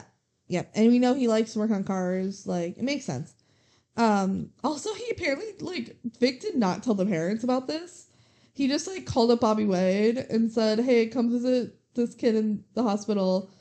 Mhm. Just like lets him do that. He takes his bedpan. You think you'd ask the parents like, Hey, wouldn't it be cool if I got Bobby Wade to come? Like not really ask for permission because I feel like the parents would say, Yeah, hell yeah. But um Just let him know that it's happening. yeah, just let him know that it's happening. Um, so Bobby is being like super awesome. He's like do you have any racing tips for me? You know, kind of humoring the kid. Mhm. And um, Justin starts giving him tips, and Bobby grabs his bedpan, Yeah. which, you know, is where he goes to the bathroom in. And he's like, This is how I should hold the steering wheel. And Justin's like, Yeah, hold it like this. And then Justin's like, All right, now I got questions for you. But then it cuts away, so we don't get to see the questions. But they had a cute a little good time yeah, and a they laugh. had a, they had a cute little conversation. All right. And then no one believes him that he existed. Yeah, so he tells people later, he's like, Oh, yeah, I met Bobby Wade. And they're like, sure, you did. sure. Okay, so back at home, um, Seth is like there while the parents are at the hospital. And Seth answers a call from the soapbox derby like committee or whatever. Um, we don't get to see what they say yet, but we will soon. So, um, at the hospital, Justin asks his parents if he won the race, and Dad's like, like you passed out. Like, no, you didn't. Um, You don't want to win? Don't get medically removed. yeah, and it's like, uh, you know, there's always next year. You know, Mhm. like it's only your first season. You can try again. But the dad says, all right, but if you're gonna do this again, we need to set some rules. First off, like if you're hurting, you need to tell us. Like your health comes first. That's the only rule. No, he said you also need to do this because like you want Yeah, to do true. it and not just because you want to win. And Justin's Joke like, yeah, work. yeah, no. there was another rule. Um, Justin's like, I'm gonna be awesome next year, like especially with the Bobby Wade tips I just got. He was like literally just here, and the parents are like, no, he wasn't. Oh, can you also get me uh bedpan? Yeah, Bobby's like, you took my bedpan. Um, so then then they go back home and they're like, hey Seth, and Seth's like, hey. and they're like, Are there any messages or calls? And Seth's like, Nope, no calls or messages. But then the dad like hits the answering machine anyway, and it's like one saved message. Come on, Seth, why didn't you delete the message if you really didn't want them to know? Yeah, that's a good point. Maybe he just didn't want Justin to know and he was gonna tell the parents later. That's probably That's true. probably it. Yeah. Because he knew Justin would get excited about it. So what the message was is that, um, well, actually, Seth like stops him from playing the message, and they're like, "What? What the heck?" Because they knew it was from the committee. But then Seth just tells them what happened anyway. He comes clean pretty fast. I don't think. Yeah, I think you're right. I think he was going to tell the parents about it later. Yeah. So Seth explains that the committee called and that um, the kid that beat Justin dropped out of Mhm. nationals. For So whatever reason, for yeah, whatever, probably just personal. it's not his movie. We don't care. Yeah. Um. So, So they, they all want- start celebrating because they want Justin. Yeah, they want Justin to compete in nationals now. And like the parents immediately are super excited about it, and Justin's super excited about it, and Seth's like, "What the hell? Hmm. Like what? What did we not just remember? Like what just happened? What? The emergency room had to have another procedure. Yeah." And Seth's like, "I can't believe you're gonna let him race again." And the dad starts to kind of like lecture Seth about it, like, "Hey." Now. Like, don't be getting jealous. But Seth just like storms out of the room because that's not what this is about this No. time. Like, It's about. He's like you. He could have died. yeah. So Seth is crying in his room, and the dad comes and finds him, and the dad starts going like, you know, come on, let him race again. Don't be selfish. But Seth goes like, that's not it. Like, I'm just, I'm afraid that Justin is gonna crash and die. He's like, fine, let him race, let him crash and die this Mhm. time. And you know, obviously Seth's really upset and he's scared for his brother. And he's like, Don't you like care about his safety at all? And the dad's like, Of course we care about him. But because we care about him, we want him to be able to do the things that other people can do. Yeah. And like, of course, we wouldn't let him do it if it was too dangerous. If you love him, then you let her go. And you let him go. Oh, Oh, wow. you only see the light when it's on. Oh, Lord. That your passenger voice? That's Yeah. the person who made it, right? her go. Oh wow. Oh wow. And then Seth says, but everything is dangerous for Justin. Yeah. Like even when he was a baby, I couldn't hold him because it was like so dangerous, and he just like he cries more, and the dad comforts him. And it's would be a it would be a more comforting, cute moment and like heart breaking if it wasn't for the fact that he wanted to hold the baby when he was two. I mean, it's We know he's two years older. okay.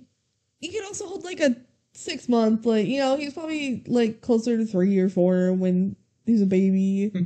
like, come on.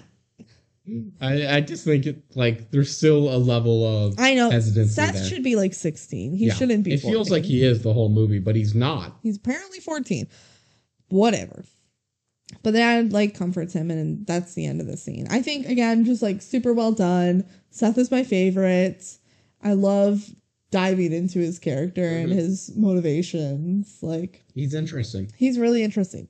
And that's what you want in a DCOM. Normally, the things that stop a DCOM from being good is not being interesting. So having an interesting character bumps this movie up. yeah All right, so now it's a new night and they're packing up to leave like for nationals. And Vic rolls up in his fancy car. And earlier they mentioned, you know, Justin's like, if it's so fancy, why don't you drive it? And Vic's like, wow, there's like potholes and stuff. I don't want it to get damaged. But now he's like taking it out for the ride. This is Vic finally letting go, letting Yeah. stuff be in danger again. So Justin and Vic are riding together to nationals in the fancy car. And here we get like Vic really opens up to Justin. Um Vic starts to tell Justin about what happened to his daughter.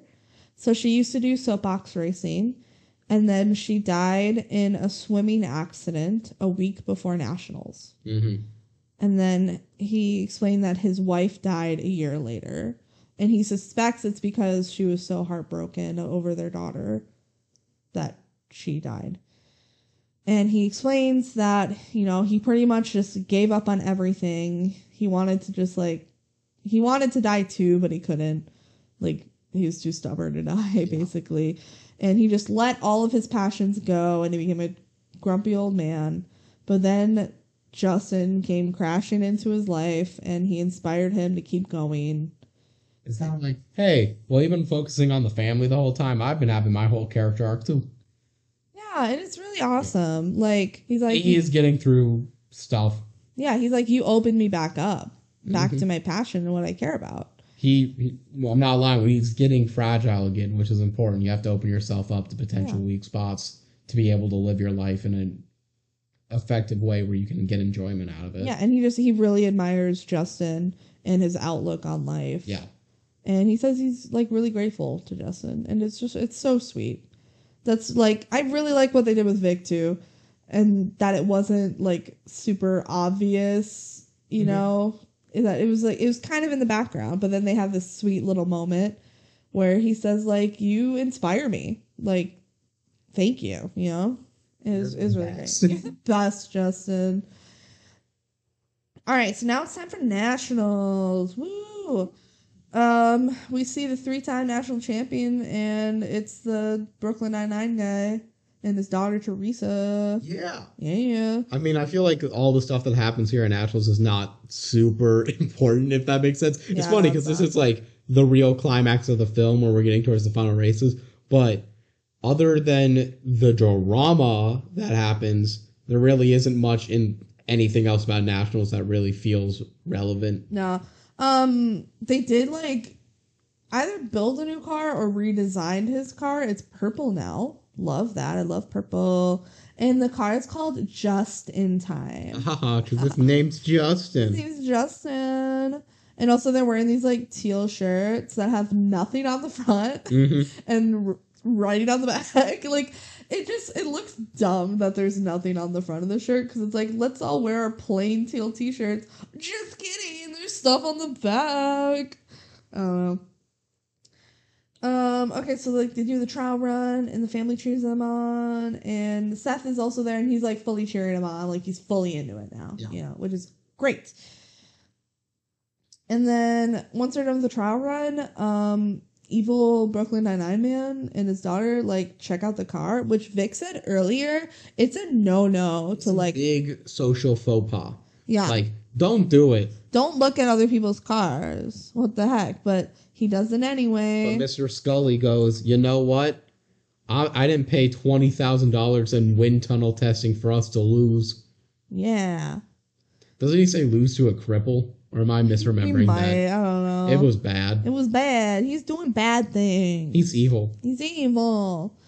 All right, so that night, uh, the whole fam and Vic sneak onto the track and they like roll ping pong balls down the track to see like where the dips and shit are.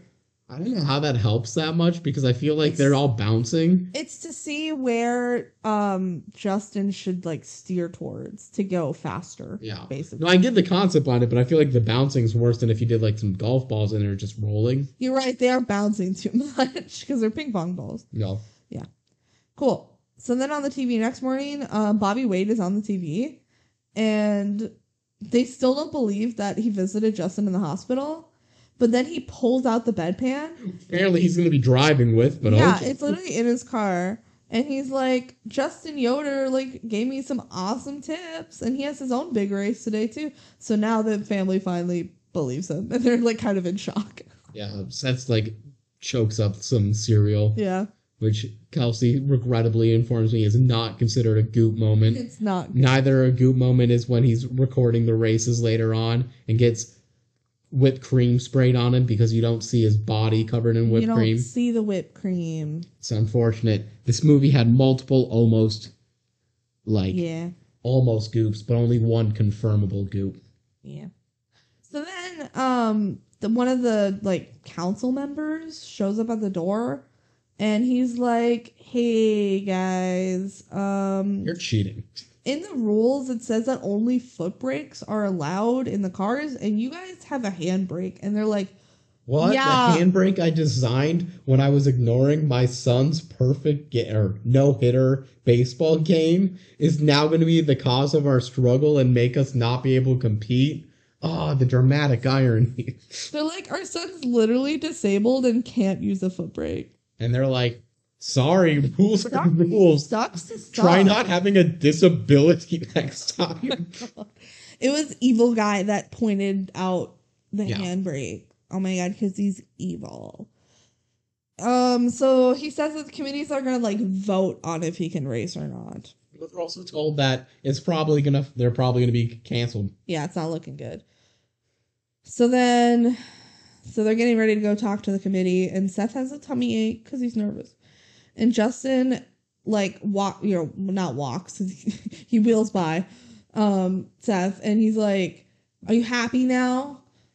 Like, oh, Brothers just need to learn to love each other. he's being like really unfair to Seth right now. He's Justin's like, "Are you happy now?" I feel like when they get emotionally like stunted for whatever reason, they take it out on each other, and it's just sad. They do. That's sad. He goes, All I wanted was for once to know what it was like to be you. And then Justin goes off, and Seth looks like perplexed. It's really unfair to Seth because he's upset about it and they're not giving him a chance. I know in the past he's been mad at Justin, but he's really turned around. Okay. He loves his brother. okay, moving on. I just, I love Seth. He's my favorite character. Okay.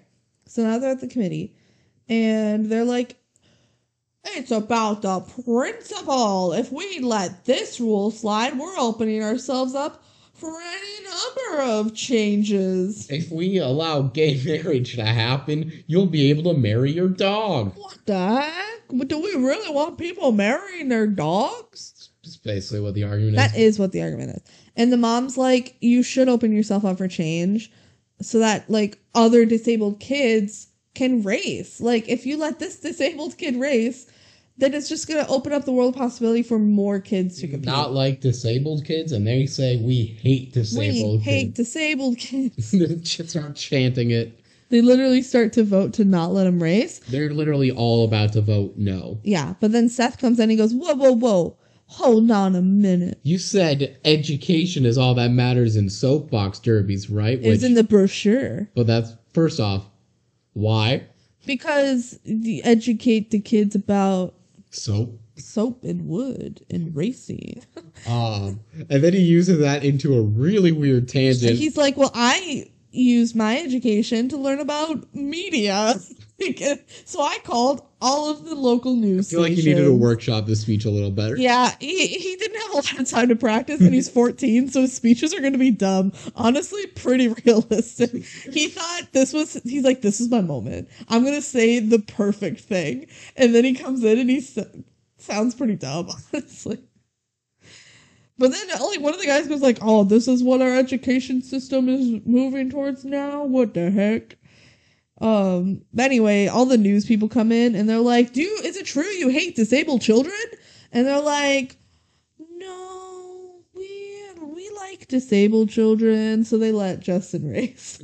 Otherwise, like soapbox derby would look really bad. I mean, if you say you can't let a disabled child race for no competitive advantage, that's just going to look bad to the media. There's no way of doing it against. For and they didn't have a good argument to begin with, if we're being honest. No, they didn't. It's it really sucks that it it took the pressure of the media for them to let a disabled boy compete. Mhm. What the heck? So now it's time for the final race. Well, they're doing the tournament actually. They're not doing the final race yet. They're doing the tournament, and Justin's doing like super well. And Seth is video recording the whole thing, and it's like a happy montage. And then they're like, "Woo, we're going to the finals." Justin got really good at Oh, yeah. He's just suddenly, it's like- it's like a tournament style, and he's winning every race. It's insane. This is literally his first year, and he's going to the finals. Yeah. What the heck?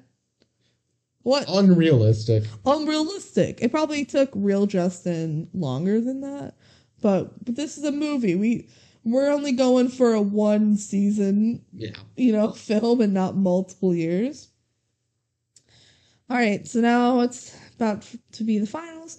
Justin goes up to the girl he met before, Teresa, and he offers her a cookie, but she's like, "No, I'm watching my weight." And he's like, "Why? You're not fat." And she's like, "Cause I'm racing. Like I we literally have to care about our weight for the race. like the your weight is like a really important part of racing. yeah. And if you're practicing at a certain weight, you want to maintain your weight. Yeah.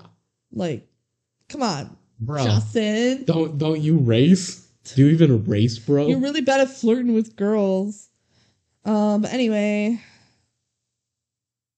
Seth um comes up to Justin to give him a little pep talk, right? Right before the race. yeah, they're about they're about to start the finale. And Seth says, You always thought that I was good at stuff, but you're the one who's amazing. Like, you've been through all of these surgeries and struggles, and the whole time you never complain. You're my hero. It's so cute. Mhm. Like, oh my gosh, it really just like pumps Justin up. I mean, it also makes Justin feel like doesn't even matter if I lose. Yeah, no, which is awesome. It's like some character growth for Justin right at the end. He's right like, at the end, he's like more to life than trophy. More to life than trophy approval from my brother who I look up to. Is that the real trophy? The real trophy was the brothers we made along the way. He's like, I don't need a trophy anymore. But then he like hears Teresa's voice in his hair that's like, You're a loser. And he's like, You know what though? It will be real nice to like beat Teresa, I guess. So then he wins the race. And everyone is like so excited, except for Mr. Scully, evil man. Mhm. He is like very upset. But then when they do the trophy presentation, he's kind of fine with it. Yeah, but he's like so upset that this disabled boy won the race because he beat his daughter. I mean, okay, if you were in a, if your daughter was racing, you would be sad if she lost.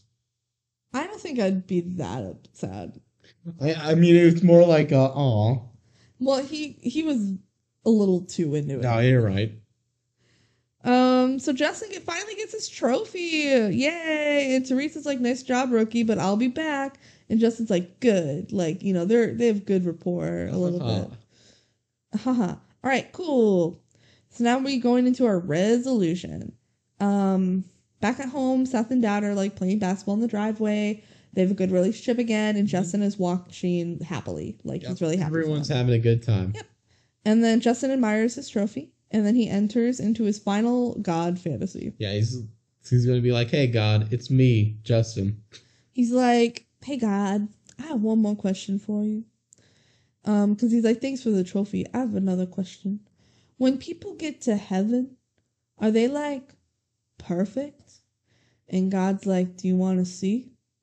and he like unlocks a little We're door. about to get a peek of heaven itself Yup. from race car driver Bobby Wade, Bobby Wade, who is also God. who's also God. He unlocks heaven, and you see the heavens. It's like a bunch of clouds, and all of the angels are in wheelchairs. They have wings. I think I think a couple of them are not in wheelchairs, but like the majority of them are in Yeah, wheelchairs. they're like pretty much all in wheelchairs with wings, just kind of flying around in their wheelchairs. and he goes, perfect. Perfect. Yeah. and that's the movie. That's how they decided to end the movie with him envisioning wheelchairs. heaven, and it's everyone in wheelchairs. Cool. Well, they're still like flying. Yeah. They I don't know, they just want to like be comfy and sit down while they fly around. They're not using the wheelchairs as wheelchairs. No. They're flying around with their wings. Like I don't know enough to be like that's insensitive or that's like a cool thing. I have no idea. I just think it's weird. it's weird. It's a weird choice. The writers were like, how should we end this? They could have ended the movie just with them playing basketball, him looking at the trophy and being like, need "Well, that's my story." They don't even They could that. have freeze framed the win. Yeah, they could have freeze framed the win and everyone is happy. Like they they literally could have done that. Instead they're like wheelchair heaven. I don't know. okay. Um so then in the credits they have some like video footage slash pictures of the real Justin. Mhm. Um, and you know, some facts. It says because of Justin, the National Service Clubs have pledged to help disabled and economically disadvantaged children compete in soapbox derby events. And that um, they talk about how the brake allows children with disabilities to compete, and it's the Justin brake. And Justin may have been the first disabled racer, but he won't be the last. The end. That's That's, That's the the movie. Yay! What did you think? it's all right. It's always harder to rank a serious DCOM because they're less common than the non-serious DCOMs. Yeah. Something that I was thinking about earlier today when I was thinking about the podcast. Um, I always call out, and this is going to be coming from like a little bit of a weird direction. I always call out the movie Coda as feeling like a DCOM. Coda, if you don't know, won the Best Picture Oscar last year in 2021. 20 No, The 2022. film came out in 2021. It was the 2022 Oscars Yeah. for the 2021 films. Yeah. Um, and I always say, man, that film is basically what uh high budget, serious Disney Channel original movie, serious like film would feel like if it knocked everything out of the park. Mhm. And this feels similar to Coda in the same ways of that, where it does everything worse than Coda. Coda's a good movie. In my opinion, it probably didn't deserve Best Picture, but that's an argument for another day. Um, I think that this movie is basically a six out of ten in most of the things that it's trying to do. Yeah. Like some stuff is higher, some stuff is lower, and it's got some problems all around it. But ultimately, at the end of the day, it's doing more good than harm, and I think it has a lot going for it emotionally and investment wise. The identification of Seth and the dad's roles with each other is really interesting, and it tackles an avenue of grief and loss in terms of their own social relationship with each other due to Justin. That's interesting. And Yeah. I like seeing tackled. I think with this movie is like watching it again, I enjoyed watching it. But when it comes to like, you know, longevity of it and whatever, it's like not as memorable. No, it You doesn't. know? it's not going to stick out. It doesn't stick out, but it, it is for what it is, it's done pretty well. if you like hear us talking about the movies two years from now, we might be like Miracle Two. and That wasn't that good. It wasn't And- that good, but it wasn't bad. yeah, but if you're listening to us talk about it now, we just talk good things about it basically the entire time. Yeah. And I think the only real problem the movie has is, despite being weird in a lot of cases, it's not memorable for anything particularly outstanding because the stuff that it does best are like the serious moments, but DCOM as a concept is not a serious movie thing. Yeah. If you want a serious movie, there's a lot of other movies that do serious movies really well. So even a good de- serious DCOM has way harder competition than a good cringy teen movie Mhm. which is what most other DComs are fighting against. So, final Jank House ranking for Miracle Lane 2 is 59. So, pretty close to the middle.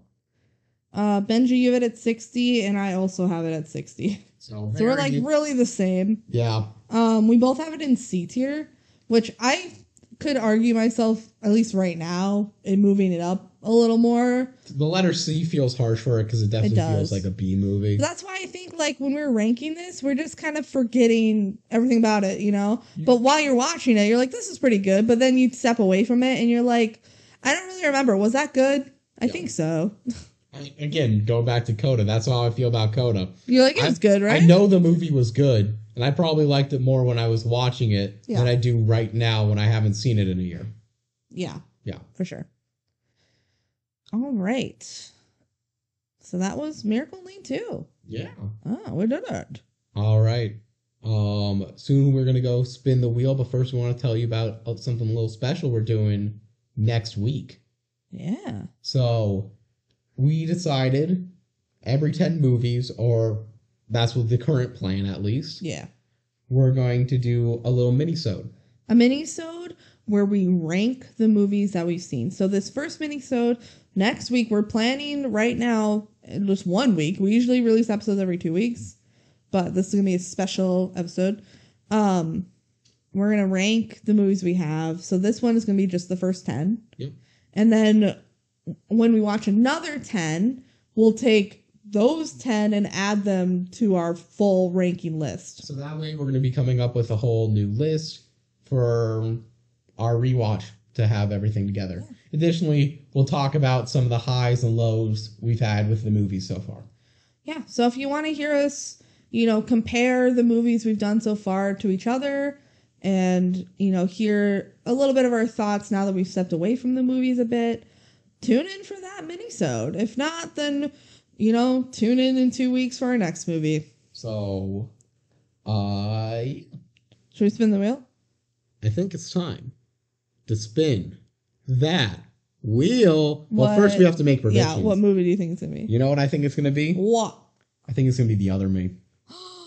My fave? I think it's going to be the other me. My favorite? I've been feeling it.